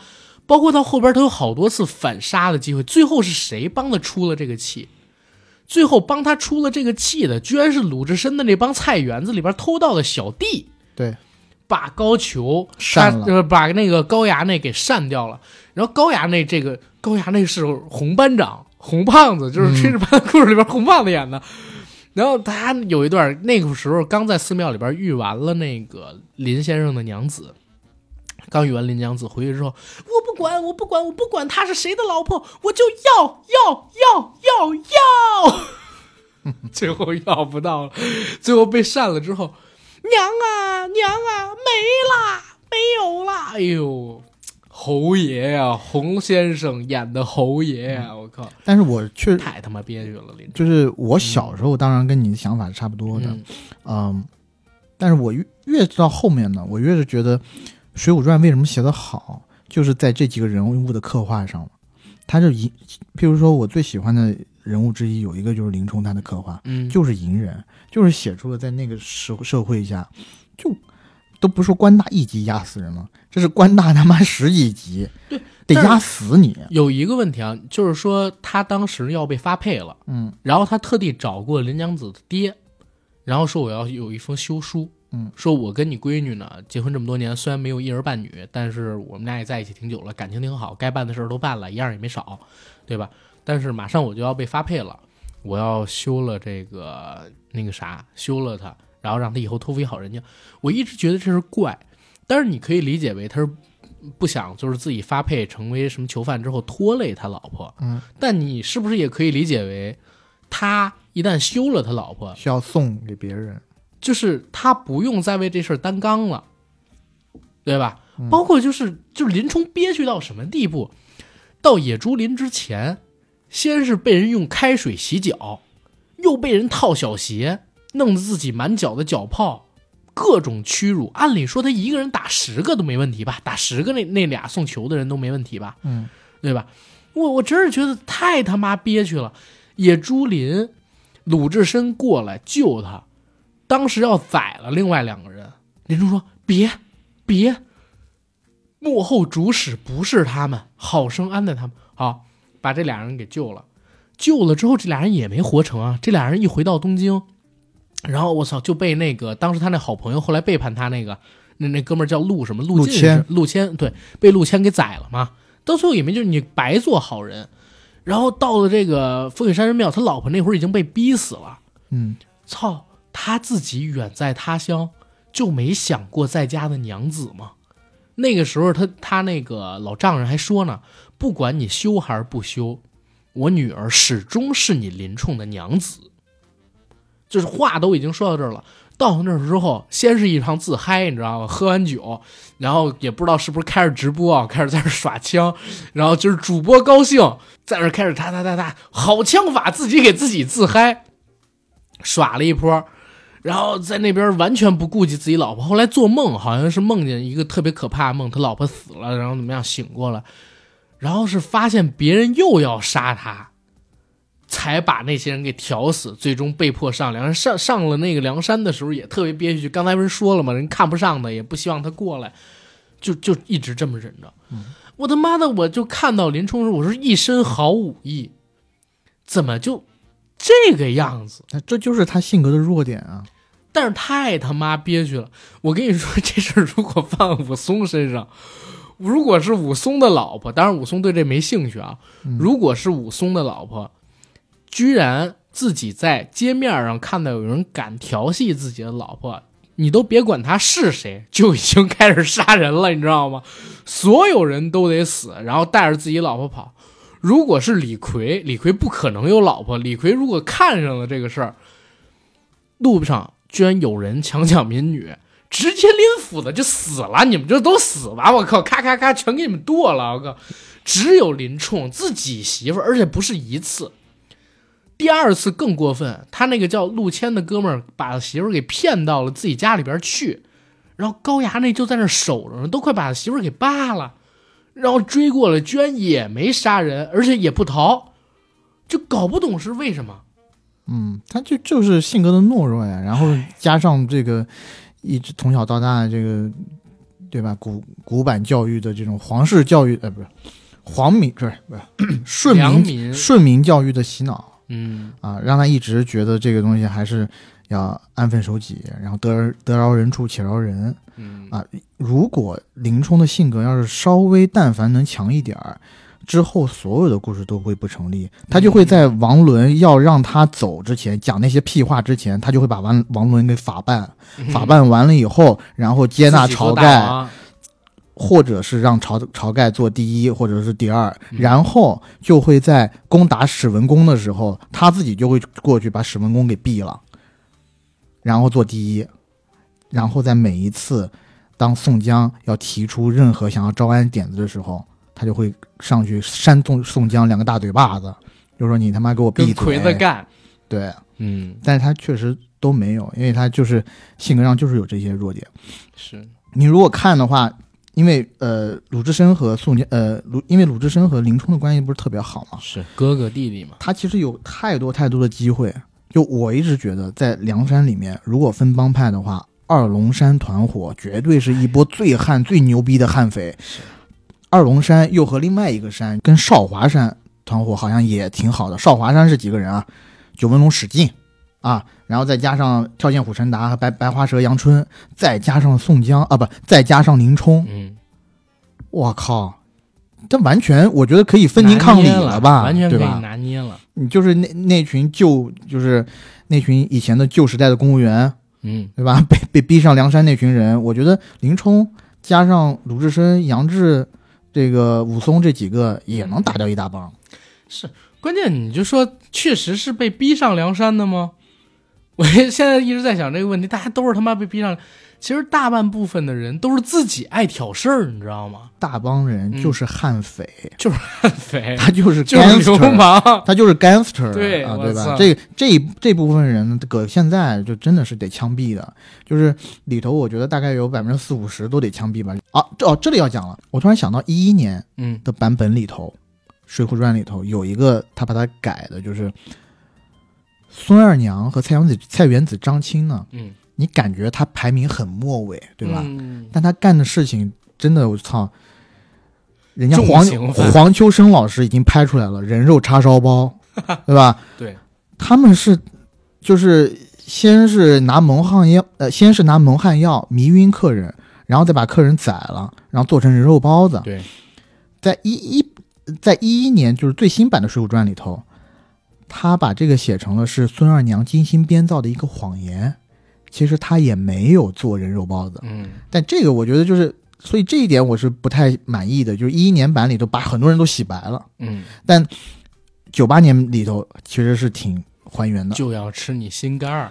我记得我在最开始几遍看到的时候，呃，《水浒传》的电视剧里头，就是嗯全国广播的电视剧啊，嗯，嗯那里头就可以看到有赤身裸体的那个死尸，对，不是，其实不是死尸，还没死，但现在应该看不到到了吧？就是那个时候大家都晕了，然后嗯他们要往人身上去擦嘛，要泼水要擦嘛，嗯，然后那些男生是正面全裸，就是躺着全裸的，你能看到他的下体，但是现在版本里边全都没了，对吧？还有那种就是男生光着屁股，然后把他们趴过来，然后在那个他背上拿一块白布就开始搓，就是东北澡堂的那套，嗯，就是要吃人啊！我靠，就是我觉得梁山泊这个故事有意思，就有意思在他这个英雄很多都是草莽出身，嗯，然后各种各样的都有。我们刚刚讲了杀人的，啊，对吧还？有吃人的王英吗？啊，吃王英也有，像什么催命判官李立也是杀人不眨眼的魔头，但这个都是地煞里面比较排名靠后的了。然后还有办假证的嗯啊，就是呃玉臂将金大坚和那个圣手书生萧让，对吧？就是骗，就是现在如果到现在的话，就是办假证，呃，做这个假钞，然后骗学别人签名的这种人，嗯呃，也有金毛犬段锦柱。这都是大流氓是。他妈养动物的，不是这是养动物的，你知道吗？还有最后还有类似姚明这样的角色，是显道神玉宝寺身长一丈，嗯，我们觉得他可能稍微矮一点，两米多。两米多跑不掉的，嗯，两米多在梁山古代的是干嘛杖跟现在的杖不一样啊。嗯。扛旗子。嗯，啊，是。然后还有那些个魔法师，对。对吧？混世魔王樊瑞、对。玉入云龙公孙胜云胜，龙公孙胜，还有那个轰天雷，就是关键我觉得有一点是这一版它其实挺现实主义的，但我其实还真的挺想看见你，比如说，呃，公孙胜嗯。打那个谁打高廉吧还是谁，腾云驾雾，然后公孙胜一指，从云头上就摔下来，这种斗法的场景我还挺想看见的，没有。所以这版里边，公孙胜其实就是一个怎么说呢，很鸡肋的一个角色。你说写他吧，你又没拍；嗯，你说不写他吧，他这个角色其实，在原著里边又挺占味儿的。就是这两个魔法系的嗯攻击，就是这两个魔法系的英雄，我其实，在小时候玩《水浒传》卡的时候，因为我在玩卡的时候，那时候我只看了电视剧嘛，嗯其实没有看到呃小说里面关于这个魔法的描写，嗯所以当我拿到卡片的时候，发现哇，攻击力这么高。嗯凡瑞是一个排名四十多号的一个地煞，嗯，攻击力是九十多，按攻纯按攻击力排，他可以绝对可以排进前十五啊。嗯但是他在他在那里头就是一个四十多地煞，然后后天雷灵阵更不用讲了，那攻击力也是吓人的高都。没有什么单独的剧情给他们。对，对，像在这个里头，应该有几条线，它其实砍了不少，嗯不如一一年，就是我们说九八年的这版，它不如一一年的详细，因为一一年基本上都很详细的讲了对每一个英雄怎么上梁山的。一一年的那个版本啊，其实它相比九八版有一个地方，就是它大部分跟原著的戏没有合并，然后呢，就是原跟原著相比，他的戏份没有合并。在老版里边有很多人戏份是合并掉的。你比如说，当时高俅第一集不是高俅要升官嘛，然后他招惹了一个人，也是八十万禁军教头，是林冲之前的那一位。嗯，他说招惹的是王进，对吧？但其实不是，原著里边打的应该打他的，就是把他打的入院，然后休养半个月的那个，应该是王进他爹叫王冲，王生，啊，叫王生，嗯，对。然后在老版里边就把他们给合并成了一个人嘛，然后相当于就把角色给做起来了。然后新版的那里边是有，包括新版第一集讲的也是张铁林 扮演的那个洪太尉误放妖魔啊，一百零八颗火星从地底那个洞里当当当当当当的就出来了，天云变色。然后新版甚至还有一点，就比如说，呃，三打呃三拳打死镇关西那一段，它有很多直接照着原著写的那样去拍的镜头跟那个呃台词，甚至直接把原著里边的文儿就给你念出来了。就这一块其实做的还是 OK 的，除了像我们刚才说的母夜叉，然后他们谋财害命做人肉包子这种，可能到了一一年之后尺度收紧，你没法播了，对他加了一些人物的改编改编，但大部分还都是比较符合原著的。然后老版的那里边儿，它就会有一些经典问题，因为老版毕竟只有四十三集嘛，嗯，然后他缩了很多。老版的故事线讲的比较清楚的，高俅我们就不说了。高俅完事儿了之后，其实就是鲁智深。第二个小小段落就是鲁智深，镇关西那场，对，呃，不光是镇关西，还有他上了山啊，然后怎么又从山上下了，遇到林冲。第三个段落是林冲，嗯，林冲紧接着遇到的就是杨志，杨志卖刀之，哎，杨志卖刀那段特别逗，杨志卖刀碰到一个叫牛二的大哥，对吧？牛二是那个牛大爷，牛二就是牛大爷，就是李琦演的东北一家人。然后他那段特别好笑，杨志说要卖刀嘛，他说多啊，好像也是三千贯还是两千贯，我忘了，就是那钱，反正几百万吧，换算成人民币。然后当时说，哎，你要坑人，你是奸商。然后说，我从不是奸商。那你说你这刀为什么值这么多钱？我这刀有三个妙处，哪个妙处？第一，呃，砍铜剁铁，刀口不卷。嗯，啊，那个谁，牛二拿出十几枚铜钱，一刀下，哎，确实刀口不啊，卷。我记起来了，就是啊，有一个是说什么砍下去以后不沾血，对。然后第二一个是啥？第二一个是吹毛立断，拿下一根毛一吹，毛断了。哎呦，大家都真是好刀啊，好刀！那牛二还也不嫌事儿大，说大家都过来看，那会儿牛二喝多了，大家都过来看。他说他这宝刀什么给不卷刃，然后吹毛立断。然后说到第三个的时候说杀人不沾血，牛二说杀人不沾血的刀我没见过。然后那个杨志说麻烦各位给我拉一条狗来，给演示。然后牛二作死，你知道吗？嗯哎，不行，你说的是杀人不沾血，杀狗可不行。杨志急了，啊，这大庭广众的，难道让我在绕室当中杀个人是刀吗？杀你吗？然后牛二作死说：“哎，有胆子你就杀呀！我告诉你，你说的杀人不沾血。”然后就跟他推搡起来，推搡起来，无意之中啪，然后真的是拿刀扎了自己的胸口。然后这个时候牛大爷啊，就是这李琦老师鼓着掌说了一句：“好刀啊，然后就对，真的是。好刀。然后杨志这一茬完了，嗯实际上就开始是武松那一茬。武松那一茬其实戏份就很多了，对吧？然后从武松这一茬之后，又开始是，就中间其实宋江就经常出现了，后边就是大片落的就是宋江啊，然后包括大家聚义啊等等等等的。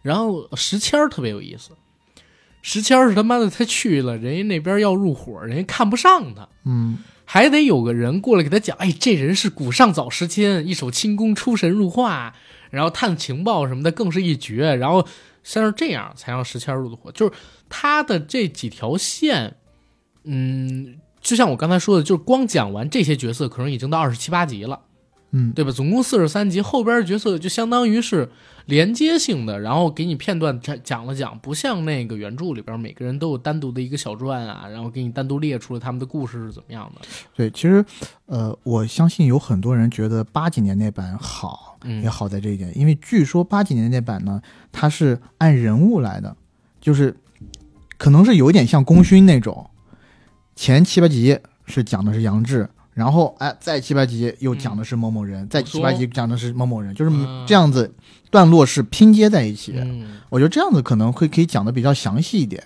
因为现在以我们九八年版的来看，其实有很多的呃大将，即使是天罡里面的大将，但其实都描写的非常的模糊。像我一直觉得比较模糊的有几个啊，双边呼延灼，嗯我其实觉得是比较模糊的。然后入云龙公孙胜，你刚刚讲了，我一就是九八年里面其实没有太多怪力乱神的东西，所以一直觉得他是一个混饭吃的江湖游游侠或者是江湖骗子。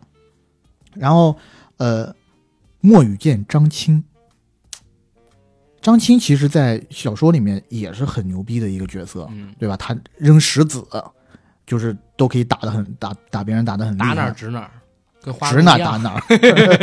呃，然后其实真的三就是天罡里面真的有太多人，我觉得都嗯，如果我们被被简化了，在这光看这个电视剧的话，都不太嗯不太有印象。还是得读一下原著。对，七十二地煞就更多了，对，太多人你都觉得嗯这是谁呀、人们也也没出来。但有几个，如果我们去看他的小传，或者说大家玩过《水浒传》《水浒传》的那个卡的话，它有一些简历，有很多都是名家之后。是，然后有什么呃，我我记得有几个什么小温侯吕方，嗯，说长得跟吕布差不多，哦，还是说就是吕吕布的就是后人啊什么之类的。大刀关胜不就是关羽的后人吗？据传说杨志是杨家将的后人是。啊，他们这帮人其实都是名门之后，你像柴进更是啊。然后正好说到这儿，虽然有些角色在九八版剧里没展开，但是我觉得九八版的选角儿特别棒，嗯，对吧？你说赵小瑞版的李逵，当我看了一一版的李逵之后，啊，一版的李逵是缺的，他那弱智，弱智加上神经病、弱智、智力障碍。就有点唐氏综合症那种，就是感觉感觉到哪儿 还给我周 你知道吗？就是杀一个人还给我卖个萌，我想你到底是包括吃肉也是，嗯赵小瑞老师拿起了一个猪蹄子，康哎，这儿说啊，九八版确实是那个时候物质不太发达，里边好多这个鸡鸭鱼肉，你能看出是塑料跟橡胶做的。啊，那但是呢，人家吃的是真的啊。可是，一一版的那个李逵同样是吃肉，怎么让我觉得是个傻逼呢？我靠！因为他老是笑啊，然后对呀、给我靠，就装的特别可爱，也没有莽汉的劲儿。嗯这赵小瑞老师据说啊，就是他当时跟这个鲁智深他们俩人进组的时候，体重是不达标的。嗯然后张纪中呢，就给他们每个人单门安排了一个餐补，让他们吃鸡蛋、喝牛奶，每天晚上吃涮肉。鲁智深更狠，鲁智深那个时候刚不到两百斤，就是臧金生老师，呃，臧金生老师，他还不到两百斤。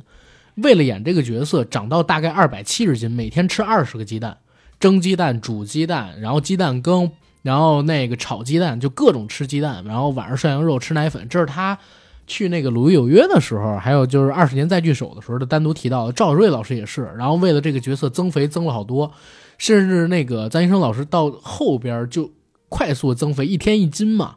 他自己说一天一斤啊，然后弄得自己内分泌都紊乱了，就为了体型上边更像是鲁智深这个角色。就当时这些人选的特别好，最好的就是潘金莲儿，来自台湾的演员王思怡。我小时候一直但是我想打断你一下，啊，你刚刚是不是说张纪中老师？对啊，但是《水浒传》的九八年《水浒传》的导演是张少林，我知道啊，啊张纪中是制片啊是吗？啊啊，OK，继续。啊，对他，所以大家都说是张纪中版的那个《水浒传》嘛。然后他当时是算相当于跟那个央视弄了钱，然后等等等等的嘛，包括那个《笑傲江湖》，张纪中也是制片。然后那个王思怡老师，绝对是我看过这么多版的潘金莲里，就是《水浒》的故事，我可能没看过这么多版啊，嗯但是有潘金莲的故事的影视作品，其实我最少看过得有七八部吧，对吧？什么潘金潘金莲前世今生啊你，后面应该看的都是以西门庆做主角的 作玉品了吧？玉玉蒲团啊，嗯金瓶梅啊，什么这个那个的，然后还有那个那个那那个什么呢？呃，极乐宝剑啊之类的。嗯然后当然了，就是印象最深的还是这一版，其他都是演出了潘金莲的媚劲儿，只有这一版开始的潘金莲是贤惠的，你还记得吗？潘金莲在最开始的时候，其实这儿得说一下潘金莲在原著里边人设啊，她小的时候在人富贵人家里边做丫鬟，因为长得美貌被员外看上了，自己奋起反抗，把这事儿告诉了夫人，结果呢得不到你就要毁了你，相当于是半卖半送，把她送给了武大，不单是让你娶，还给你送金银，嗯就为了作践你。恶心你。恶心你。然后潘金莲嫁了武大之后，最开始还是好的，大门不出二门不迈，每天都在家里边就是帮着武大，早晨起来给他收拾屋子，每天晚上给他洗澡，然后在那给他蒸馒头，对吧？除了自己就是化妆的时候需要点亮光。然后要把窗子打开，其他时候都不开窗子的，也就跟那个谁王婆他们交流一下，真的是深闺，就困在里边，嗯，他心里边有火是咋的呢？是见到了弟弟，见到了这个兄弟武松。武松不不像样儿，就是第一天回来跟自己哥哥站在一起，嫂嫂春心动了。关键是丁海峰演的武松嘛，就是块儿练的特别大，经常动不动就要露胸肌，这谁受了啊？这第一，次他动春心是咋的？就是见了哥哥之后，他本来只是惊了一下嘛，嗯然后当天晚上武松在他家住的时候，他说：“哎呀，我们只图了自己屋暖和，没想到，呃，那个什么兄弟屋里没有半点火星。嗯拿了一个小火盆过去，过去之后正好看武松在那儿睡觉，武松盖一被子，露两块胸肌，露两点，在那儿睡，又黑又壮，是吧？然后两点挺立。然后金莲老师呢，就开始是想给他拎被子，拎了一角，然后另外一角不还露着半边呢吗？然后另外一角，哎呀，想拽又不敢拽，可能在琢磨为什么比我还大。然后呢，再拽的时候，武松醒了，武松直接拿刀，以为是谁呢？后来一看落在地上的火盆，一看嫂嫂，嫂嫂是武松唐突了。嫂子之前，哇天，情节到这里，嗯，如果可以告一段落的话，嗯我都可以用上日本的一个片名《禁断之兄嫂》。后来呢，就是他那天还没有跟武松，又过了一天，武松回家，就是那个时候他跟那个呃哥哥呃那个武大说说我们让叔叔住到这儿来吧，要不然人家会以为我这个做嫂嫂的不容叔叔，在家也方便，无非就是多双筷子的事儿嘛。嗯，武松晚上回来了，武大还没回来，春心萌动，正好也是刚喝了一杯酒，上头有醉意，说要不叔叔和我喝一杯交杯酒如何？哎，这儿得说这个王思怡演的真挺好。她七一年的，然后《水浒传》拍是九四到九七嘛，那会儿她也二十三四岁、四五岁那样。因为好像潘金莲这段戏是特最早拍的，一入场，然后她跟李强就先是啃脖子，然后后边拍的这个戏，然后他脸上那个媚气一下就出来了。然后武松说：“嫂嫂这是做甚？愿你自重，然后怎么怎么样，对得起我那哥哥。”然后后边呢，就是哎，我怎么着你了？我就是跟你喝杯酒。然后后边就是自己洗澡，啊，自己洗澡狠命的搓自己，那个时候是又羞又气。所以其实从他的角度也是，就是我年轻貌美，搁在别人家里边，就是肯定都特别那啥，然后跟了你武大，然后，哎呀，就是也是潘金莲是苦命人，两个人都是苦命人，对，都是苦命人。你怎么对潘金莲的滤镜这么强啊？没有啊？再到后边那个，我看你也是生性水性杨花，嗨，后边西门大官人就是李强老师。其实我说实话，李强老师这个角色，我觉得是有点问题的。因为他不够帅。对他一脸坑坑洼洼的，跟这个玉面西门没关系啊、我靠！要怪就怪潘金莲的那个支窗户的架子，对哎呦，那根棍子掉下来，刚好砸到了李强的头上。对，而且就是我觉得金莲老师啊，就是口儿大肚子小，你知道吗？眼儿大肚子小，就是什么东西啊？你别别开黄腔啊！我的妈嘞！这是一句歇后语，就是眼儿大肚子小是什么呢？爱喝酒、又喝不了多少，哦哦，OK，对吧？爱喝酒又喝不了多少，每次灌点黄汤，然后人就犯迷糊。他跟西门庆那一折，其实也是因为在这个王婆在妈妈家嗯，烧灼了两杯，筷子掉了，然后西门老师攥了人家的脚，那个是西门庆托王婆去约的这个局吧？是个局啊，但是嗯也是因为先饮了两杯，然后人就把持不住了嘛。到了后边的时候，包括他看到武大过的捉奸，西门庆最开始踹倒武大，武大胸口受了一脚发黑的时候，他都没想杀武大，嗯，他还是想治的。那包括那会儿喂大郎喝药，那会儿还喂的不是毒药，然后听见王婆喊说：“这个西门大官人来啦！”李明启老师演的到位啊，嗯西门大官人来啦。然后那个武大说：“你别去，你别去，大郎我去去就回。”啊太羞辱了。太羞辱了。然后到最后喂大郎喝毒药，也是在王婆跟这个西门庆的教唆之下。当然了，就是他肯定是到后来千古淫妇这个名字，就是也也是留下来了嘛，对吧？毕竟谋害亲夫，你要想离。你就光明正大跟这个武大说说自己有另外一个喜欢的人，其实也不至于，对吧？但到后边偷人的话，确实在古代这个已经算是很不光彩的事情了。对，让西门庆补钱呗，然后给他一纸休书就分了得了呗，也不用过这种苦日子。没搞明，反而是给武松铺路嘛，对吧？嗯，武松就杀人，武松回来之后一看哥哥，他对他这还不能杀人吗？这一定要杀人了呀！一定要杀。武松回来看哥哥的灵堂，嫂嫂居然一边穿着衣服，一边从楼上下来。嗯，当时那个西门庆来找他，就要在灵堂办事儿，一股阴风吹过来。他说：“我们上楼吧。”我以为他说不干了呢，他说上楼吧。然后正弄着呢，武松回来了，西门庆跳窗而逃。那个时候武松应该是要拉他们去报官的吧？他报了一次官，然后但是官爷不理。对对然后再给西门庆，就是西门庆正左拥右抱，然后送了一盒子，盒子里边是忘了带身子的潘金莲儿，嗯，对吧？他就一脑袋是落在那儿呢，我靠！然后就开始杀，这个，你觉不觉得有点像《罗曼蒂克消亡史》里面开头的那一段，送了一个手过来？呃，对，哎呀，可以，这这个印象太深了。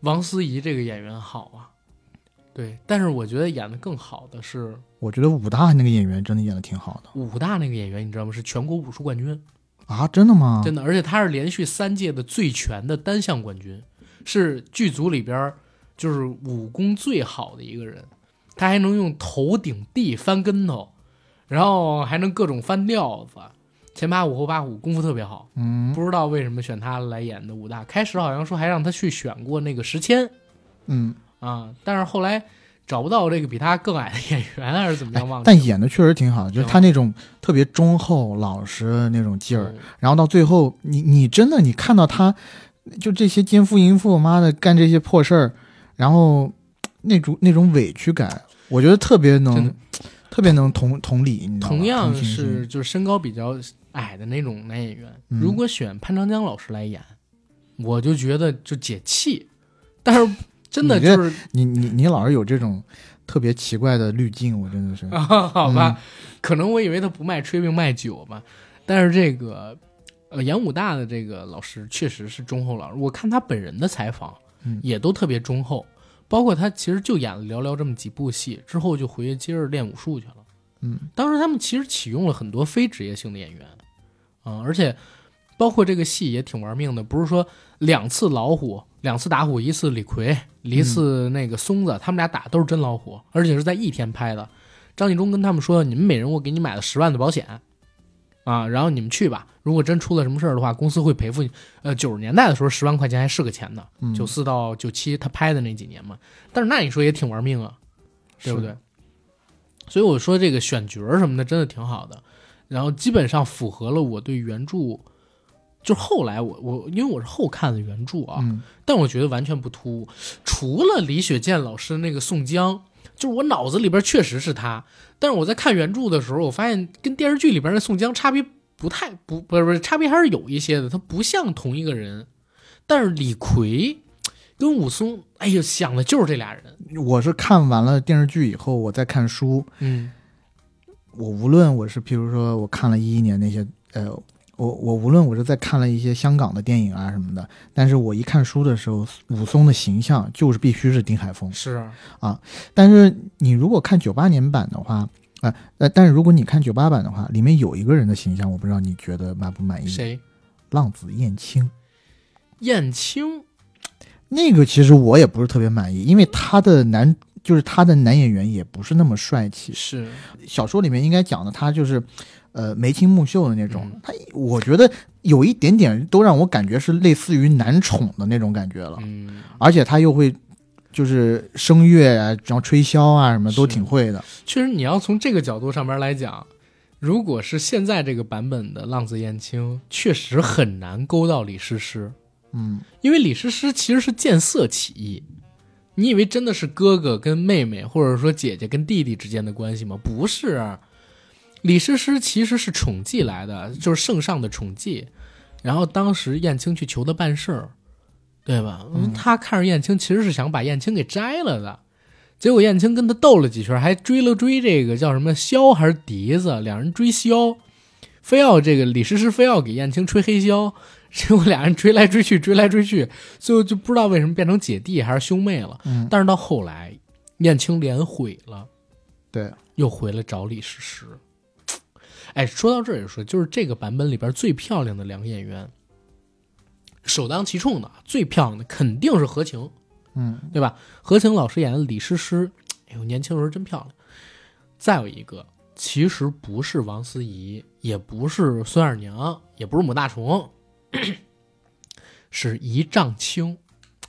扈三娘的演员大郑爽嗯啊，那时候也是太漂亮，而且她是青衣出身嘛，对吧？他之前是唱戏曲的，就是身段啊、打斗戏也特别好，请他过来真是侯爷，我觉得。嗯，我觉得他当时的服化道有几个人那个形象啊，我觉得就特别的深植我深得我心。嗯赤发鬼刘唐是一个，嗯然后那个七面兽杨志，嗯我现在看什么东西，你如果一直跟，如果你呃跟跟我讲青面兽杨志，我的脑海中浮现的就是九八年版的青面兽杨志。嗯然后还有一个就是阮氏三兄弟，嗯。就他们选的那个演员，我觉得特别好。如果你跟一一年版的做比较的话，那三个人就像是天天在水上干活的那种身体，是。然后就是肌肉块也特别大。对。哎，这个还说呢，说当时他们拍好几年嘛，提前进组就要练块儿，嗯。然后当时那个啊谁呀、王思怡他们其实是最早进组的，那个时候只有她一个女生，然后其他的郑爽那个时候在拍别的戏，你知道吗？她有点亚戏，中间还出现过张纪中非要把她给换了，因为她就是在那个一百零八将聚首的时候，每个人都给了特写，但是拍到扈三娘的时候就给了个全景。王英是大特写，为什么？就是因为她当时拍别的戏回不来，找着替身吗？找了替身，然后当时呢，那个张纪中必须给他换了，但是大家就求嘛，尤其臧金生好像是演员队长，嗯当时他们还是在体制内的嘛，对吧？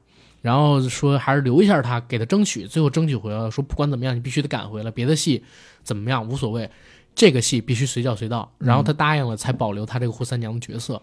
然后王思怡最早进组，他们住的一个宿舍楼里，然后只有她一个女生，每天就能看见那个臧金生啊，然后赵小瑞啊，他们几个人在这个楼道里边光着膀子练哑铃，嗯他觉得特别害怕。然后开始的时候呢，他因为是台湾人，中国台湾的嘛，然后王思怡他爹一听说全是大陆人，而且都是男的，住在一个楼里还不放心，过来看着他，他跟他母亲，然后就后来呢就变成了赵小瑞他们跟这个王思怡的爸妈都特别的熟啊，都特别的熟。就是开始还有这么一段故事，就是他们每个人都是练了块的，为了这个戏。我觉得甚至像浪里白条他们这些在水边的角色，还特地去晒了一下，就为了把自己身体弄黑或者涂东西。嗯嗯，但是浪里白条他应该是白的呀。啊，好吧，他都说是浪里白条了。任小七他们几人，嗯，应该都是专门有晒过。我觉得九八年版里头，呃，混江龙李俊这个角色也少了一点，嗯，因为他毕竟是最后要成为一方霸主的角色，而且到最后，我觉得他是其实脑子是有的。他看到妈的梁山坡已经不行了，一步步走向死亡的深渊，他到最后应该是打完番袜以后就脱病，就带着呃他手底下两人就出海了嘛。可能飘去台湾啊什么的，对吧？对，成就一方大业啊，其实是去了暹罗了。是，但我在想说，他们如果出海真的到台湾的话，对不对？就跟闽南，就就用用用他们的赛德克巴莱，对，就是跟那些土著土著人啊，或者是古早的闽南人啊，在那边打一架。是，哎，这儿正好，我我觉得我们聊了快两小时了，我得往后边收一收了。我们来说一说，就是自己印象最深的名场面吧，各说个一两个。因为刚才我们已经说很多了，尽量不要说重复的。嗯嗯嗯。我的名场面就是，我我我的第一个名场面，嗯，其实是跟宋江有关的。嗯，就宋江的名场面呢，我能记得的是他数次转危为安。嗯，就因为宋江这人没什么大本事嘛，尤其他在逃难的时候。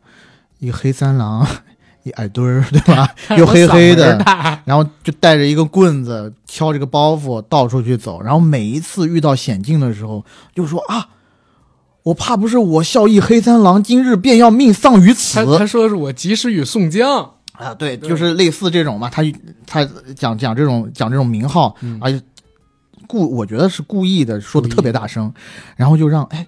周围的一些人就听到了，而且有几个就是要害他的性命。王英那不就是吗？当时都给他泼水了，然后就是呃，对啊，就是，就像这些歹人，想本来想要害他性命的，一听到这个宋江的名号，公明马上就跪下来，哇，莫不是您就是公明哥哥啊？然后他再说，哎。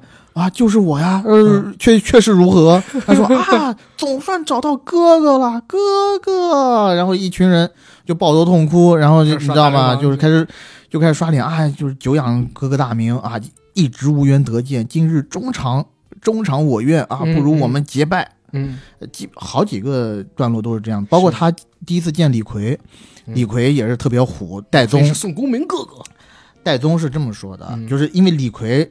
呃，应该是李逵在那个饭店还是在前面闹事嘛？是。然后呢，可能宋江就去说了他一下，然后李逵就要对宋江出言不敬嘛。然后戴宗就就说了，就说：“你这黑丝却不知道这是谁？这便是……然后李逵就说啊，这是谁？却是谁？然后戴宗就说了，这便是你日日思夜想的宋公明哥哥。他说啊，哥哥，原来是你在此处见到。”我操！然后就是这一连串，就是他这是已经成了一个公式了。嗯，所以我小时候看的时候，我觉得，嗯，就越更加加深了，我觉得这个宋江不太有利。呃，就是我小时候看到的时候，就更加加深了，我觉得宋江真是不太行。嗯，这么一个概念。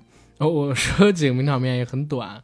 第一个名场面其实是我今天在路上给你发的，因为我重看了一下《水浒传》，我发现鲁智深救的金翠莲儿。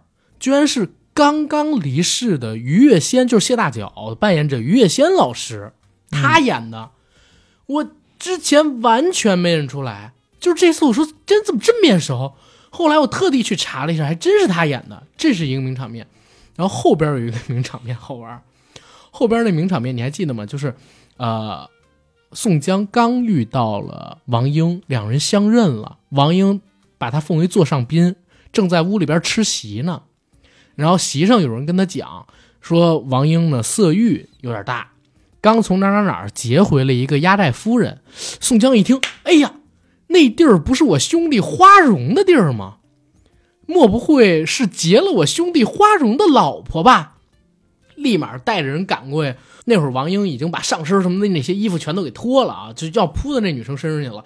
宋江说：“且慢，且慢，王英兄弟，且慢，可动不得呀！”然后过去跟人问啊，您可是哪儿哪儿那个寨子的那什么吗？他说是是是，那便错不了了，定是我花荣兄弟的夫人。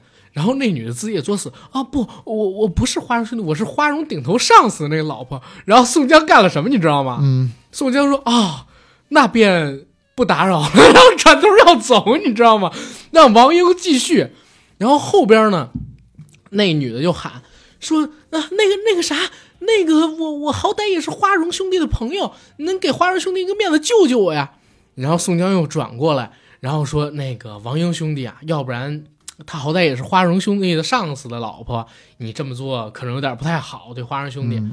结果王英就跟他说：“哎呀，弄便弄了，这世上这么多好的女人都被那些达官贵人给弄走了，我只是抢个压寨夫人过来玩一玩，又能怎的？谁知道是我干的？”然后宋江一看劝不住，然后转头又要走，你知道，说我们吃席去，连着退了两次。后来是那个女的不断的哀求，然后才回来说啊，要不然你就哎忍忍吧，回头哥哥给你找一个好媳妇儿。结果一拖呢，就拖了好多年，一直到打这个扈三娘，才把他这媳妇儿给弄到了。但是就这件事，我觉得算是名场面的点在哪儿？几次三番的要往回退，你知道吗？几次三番说啊，你该弄弄你的，只要不是我身边哥们儿的朋友就无所谓，不是我哥们儿的媳妇儿就无所谓，这个挺流氓的。然后后面后面好像还有一个名场面，是那个写反诗啊，在那个浔阳江边是吧？对，写反诗那一段，以前我就觉得牛逼，但是这一次回看，我发现真牛逼。他牛逼在哪儿？首先，那个演绎的状态什么的，我们就不说了，肯定是出神入化。牛逼的点是，那个字是李雪健老师一镜到底亲手写的哦，就是他亲手写的那个毛笔字。我这次重看，嗯，他自己从第一字第一个字开始写，连写带画，全部写完，把酒饮尽，一边写一边表演。是他自己弄，他的毛笔字也很有水平。比如说，以前这个演员的文化功底真是不是盖的，不但能演，而且连字都写的这么好。嗯，对，就是这几个，其实是我我印象当中的几个名场面。嗯，对吧？就是这个剧其实每一集拿出的都有名场面，对吧？倒拔垂杨柳，然后那个三拳打死镇关西，这些著名的典故我们都不说，就是细节里边的，刚才都说出了好几个了。对。我其实到现在一直印象都特别深的是病关索杨雄和拼拼命三郎石秀，他们两个人有一段戏，大概我记得当时演了大概有两三集吧，就他们怎么去，呃，反正好像也是那档的事吧，是不是？就石秀是杀了杀了嫂子还是不是？这个戏就是我在看央央视版水浒，包括我看原著水浒里边，我发现啊，就是驱动大家去杀人的。除了刚才我们说的天生那些大流氓、嗯，大悍匪之外，就是为了杀人而杀人。大部分就是绿帽事件，对，要不然就是跟绿帽有关，要不然就是被人设计陷害。就是设计陷害的，还有好多是梁山的哥哥们，为了怂恿你上去，然后要整你，要要给你设计一场。但是其他的很多动因都是来自于绿帽，或者是自己身边的朋友被人戴了绿帽。对，基本就是这个样子。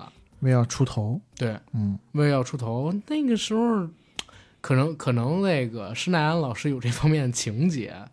我觉得就是我看了《水浒传》以后，我到现在一直还蛮感谢我初中上思想政治课的，嗯，救了你，真的是救了我。因为思想政治课里头，我现在清楚的记得有一章特别大的标题写着“哥们儿义气不是真正的友情”，就是在点《水浒传》呢。就你们别相信《水浒传》里面那种哥们义气的东西，那都是假的，哪有找得到魁子这这种好人，对不对？人家说宁学桃园三结义，不学瓦哎，这是瓦岗瓦瓦岗寨，瓦岗寨跟我没关系。不学水浒一炉香啊，我说的，我说的好吧？我觉得以前小时候还，我其实特别羡慕一个人，嗯，就是神行太神行太保戴宗，就他那个神行马甲一戴在身上，哇！日行千里，你说的那个又是水浒卡上跟小说里的。啊，但是电视剧里边他那轻功也很牛逼，在水上飞应该是掉了个威亚，但他应该也是，就是带了一个什么东西，是带了个东西，但是就是他轻功特别好，日行百里不在话下，传信儿都是他。但是确实没什么他打的镜头，就是他在各种地方飞来飞去这种镜头，高来高走。对他就是一个信使，我觉得、嗯、啊，像在这里头，就是也不是所有人都非常能打的，像呃像排在特别前头的小旋风柴进，他几乎就没怎么打呀，他就是一个出钱的角色。是这个样子，就是他们如果把梁山看成一个企业，嗯，就是法人呢先是几经更换，对吧？然后李逵魁子就是保安处主任，然后加这个总裁的贴身保镖，嗯，然后柴进绝对是 HR 来的。但我觉得不管怎么说，就是九八版的《水浒传》绝对是一部优秀的电视剧，甚至在我看过的国产电视剧里边，稳稳能排进前二十。嗯，对吧？可能真的就是像什么老版三国呀，啊，然后走向共和呀，一五六六啊，大明王朝、大宅门什么的会。我觉得他这个嗯电视剧有一点好的地方，就是大致上的故事我们每个人都清楚，嗯所以呢，一旦这个电视在呃，一旦这个剧在电视里面重播的时候，我们无论从什么地方进入，我们都不觉得突兀，嗯前后联系不上。但有一些特别长的电视剧，对吧？像《北平无战事》啊什么，你嗯如果真的没看过这个剧的话，你是不知道他在讲什么的。是，但是《水浒传》，我相信作为一个中国人，大部分他大面上的故事你还是知道的，是，但你细节呢，你又不是那么清楚，所以他每次回看的时候呢，你都觉得哎，有一些新东西可以挖掘，所以这个东西我觉得特别下饭。因嗯为，你每次吃饭的时候，你看一下，你觉得还挺有意思的。看他们杀人，我靠，自己想吃饭。而且我自己在想啊，嗯，是现在这个呃咱们的这个娱乐环境不允许拍这样的是，电影或者电视剧，或者还是得央视这种的级别的对，去牵头。如果要是真能拍的话，这个不比 Marvel 不比漫威那些宇宙牛逼多了吗？来个水浒宇宙，权力的游戏，每一个人每一个人拍一个单个单人的电影，然后再合起来，对吧？对，哎真的《水浒传》，你要这么说的话，绝对是漫威级别再往上的作品。对啊，你你一直到我觉得《水浒传》它有个集合体，嗯，这个叫什么呢？叫什么联盟呢？落草者联盟，悍匪联盟，中国悍匪联盟，对悍或者是对悍匪联盟嗯啊，第一第一集怎么怎么样，到第一集可能就是智取生辰纲，在此之前有几个人物就可以出场了，赤发鬼刘唐对啊，托塔天王晁盖晁盖，加孝义黑三郎，到第二集的时候。再是加上武松、鲁智深这么几个角色，林冲你说的是已经是大集合了，单体的还可以出呢。啊，对啊，我就说单体啊，之前啊，就是在这个第二阶段，这个嗯《水浒传》第二阶段宇宙的时候，就可以出单体的林冲啦、鲁智深啦，还有这这些。然后呢，呃，第二阶段我觉得可以到火并汪伦嗯，啊，那就是你可以想的可以做的太多了。是第三个阶段，就是结尾正好是那个宋江做老大，做瓢把子那个时候，扛把子，不好意思，我觉得都开发的有点快了，是吗？要慢，要精品化。但是刚做瓢把子也没有聚齐一百单八将，一百单八将可以第四阶段，嗯，对吧？然后被招安可以是第五级，第六级就是打方腊，对，而且单人的故事，每一个人不做个四五集，过意不去啊我，操，那这十年都开发不完。这是一辈子的工程。绝对是一百单八将，先把单体电影，我们不说一百零八个人都拍，起码得拍二三十个吧。嗯，然后一个人的故事可能得拍三四集吧。所以你想啊，其实是真的应该就是，我觉得是过审过不了的这种。嗯，首先是反的是政府的你就你？就说孙二娘这故事你怎么让他过审？我都不嗯说他们本身是不是农民起义，是不是反反对当时昏庸无道的政府，对吧就是这妥妥是 R 级的，所有片子都是 R 级的电影。哎呀，对，绝对 R 级这东西。像现在像真的，我觉得四大名著真的是我们的宝库来的。但大家好像现在基本上也都是 focus 在那个西游记《西游记》这块儿、嗯啊，神话系统这块儿。对，但真正的三国什么的这不太碰。不是，主要你不做神话跟魔幻的话，传统的你说《三国演义》跟这个《水浒》，好像在现在的市场上面真的不吃香，我觉得三国做的拉了，嗯、对？吧？因为它真三国无双是吗？呃，包括之前吴宇森拍的两部、啊，也都不行。是，不过我们说回了这个九八版的央视《水浒传》啊，我我一直觉得这是一个特别好的电视剧，感谢童年啊，就是能看到这样一部戏，这也是央视版四大名著最后一部播出的。其他的三部作品都是在八十年代跟九十年代初，对吧？比如说呃《八六版西游》，呃八七八七版红楼，嗯，还有这个九四版的《三国演义》，嗯，对吧？哎，这儿正好发现一个点，就是《水浒传》其实也是九四到九七年拍的，然后《三国演义》是在九四年上的，为什么他妈的他们画质差别这么大？而且它的制作技术确实精良了不少，我觉得有一部分可能是进了一波香港的电影人。对呃，他之前啊，是因为咋回事儿？我我我自己查到的资料是说，《三国演义》大陆当时投了一点七亿人民币嗯，去做，而且请了真实的军队，哇，这么多人，对，哇，这么多钱，真的这么多钱，一点七亿就是有史以来当时是规格最大的那种电视剧。然后你要是像一点七亿的话，换算成现在得多少钱啊？十几二十亿、二三十亿吧，我觉得可能打不住。哦，但是当时赚了，当时卖给日本好像是五十万日元一集卖的，嗯，然后还有在香港播的时候也是创下收视记录，然后当时香港播好像正好还赶上了一个什么东西，赶上香港，呃 TVB 很会做宣传，TVB 是做历史讲解的时候把《三国演义》插上饭，然后当时收视率也很高，就是全亚洲吧，《三国演义》影响力都特别大。所以那之后，就是大家在做《水浒传》的时候，相当于资金成本就用的比较多了。然后，而且呢，《三国演义》有一个遗憾，就是当时央视的那个导演说的，说最大遗憾就是打戏做的不行，嗯，对，就是《三国演义》老版他打戏做的不行，所以到了《水浒传》，他特地请来了袁和平、袁家班。然后当时袁家班因为这个拍摄周期很长嘛，所以袁和平老师还在这个期间于大陆拍了几部其他的戏，挖掘了点人，比如说吴京，要？拍了《功夫小子闯情关》，还有《太极宗师》。嗯，都是在这个《水浒传》的这么一拍摄间隙，然后他们拍的，嗯，就是大家其实也可以关注一下了。然后《水浒传》这部戏，它的还有一个点就是它音乐，咱们刚才提到那首《好汉歌》，绝对都是中国电视剧史上面不能逾越过去的一首作品。当然，四大名著每一首都很好啊，嗯，对吧？像什么“滚滚长江东逝水，连千江”那个，然后还有就是我们说，呃，“敢问路在何方”，还有那个“一个是郎云”，就是《红楼梦》那也都特别好。但是《好汉歌》绝对是煽起了一帮匪气，封顶了，就是直接。对如果是现在的话，搞不好会让谢帝啊、谢老板他们去唱这个 rap 什么之类的。哦那那不知道了。我我觉得除了这个《好汉歌》以外，他的配乐，赵季平老师的配乐也是特别牛逼的。最牛逼的那一条就是高俅打王啊，不就是王进打高俅那个配乐，就是每一次在里头，呃，主角要打什么人了，就会出现这一段特别轻快的配乐，然后配着唢呐，唢呐，噔噔噔噔噔噔噔，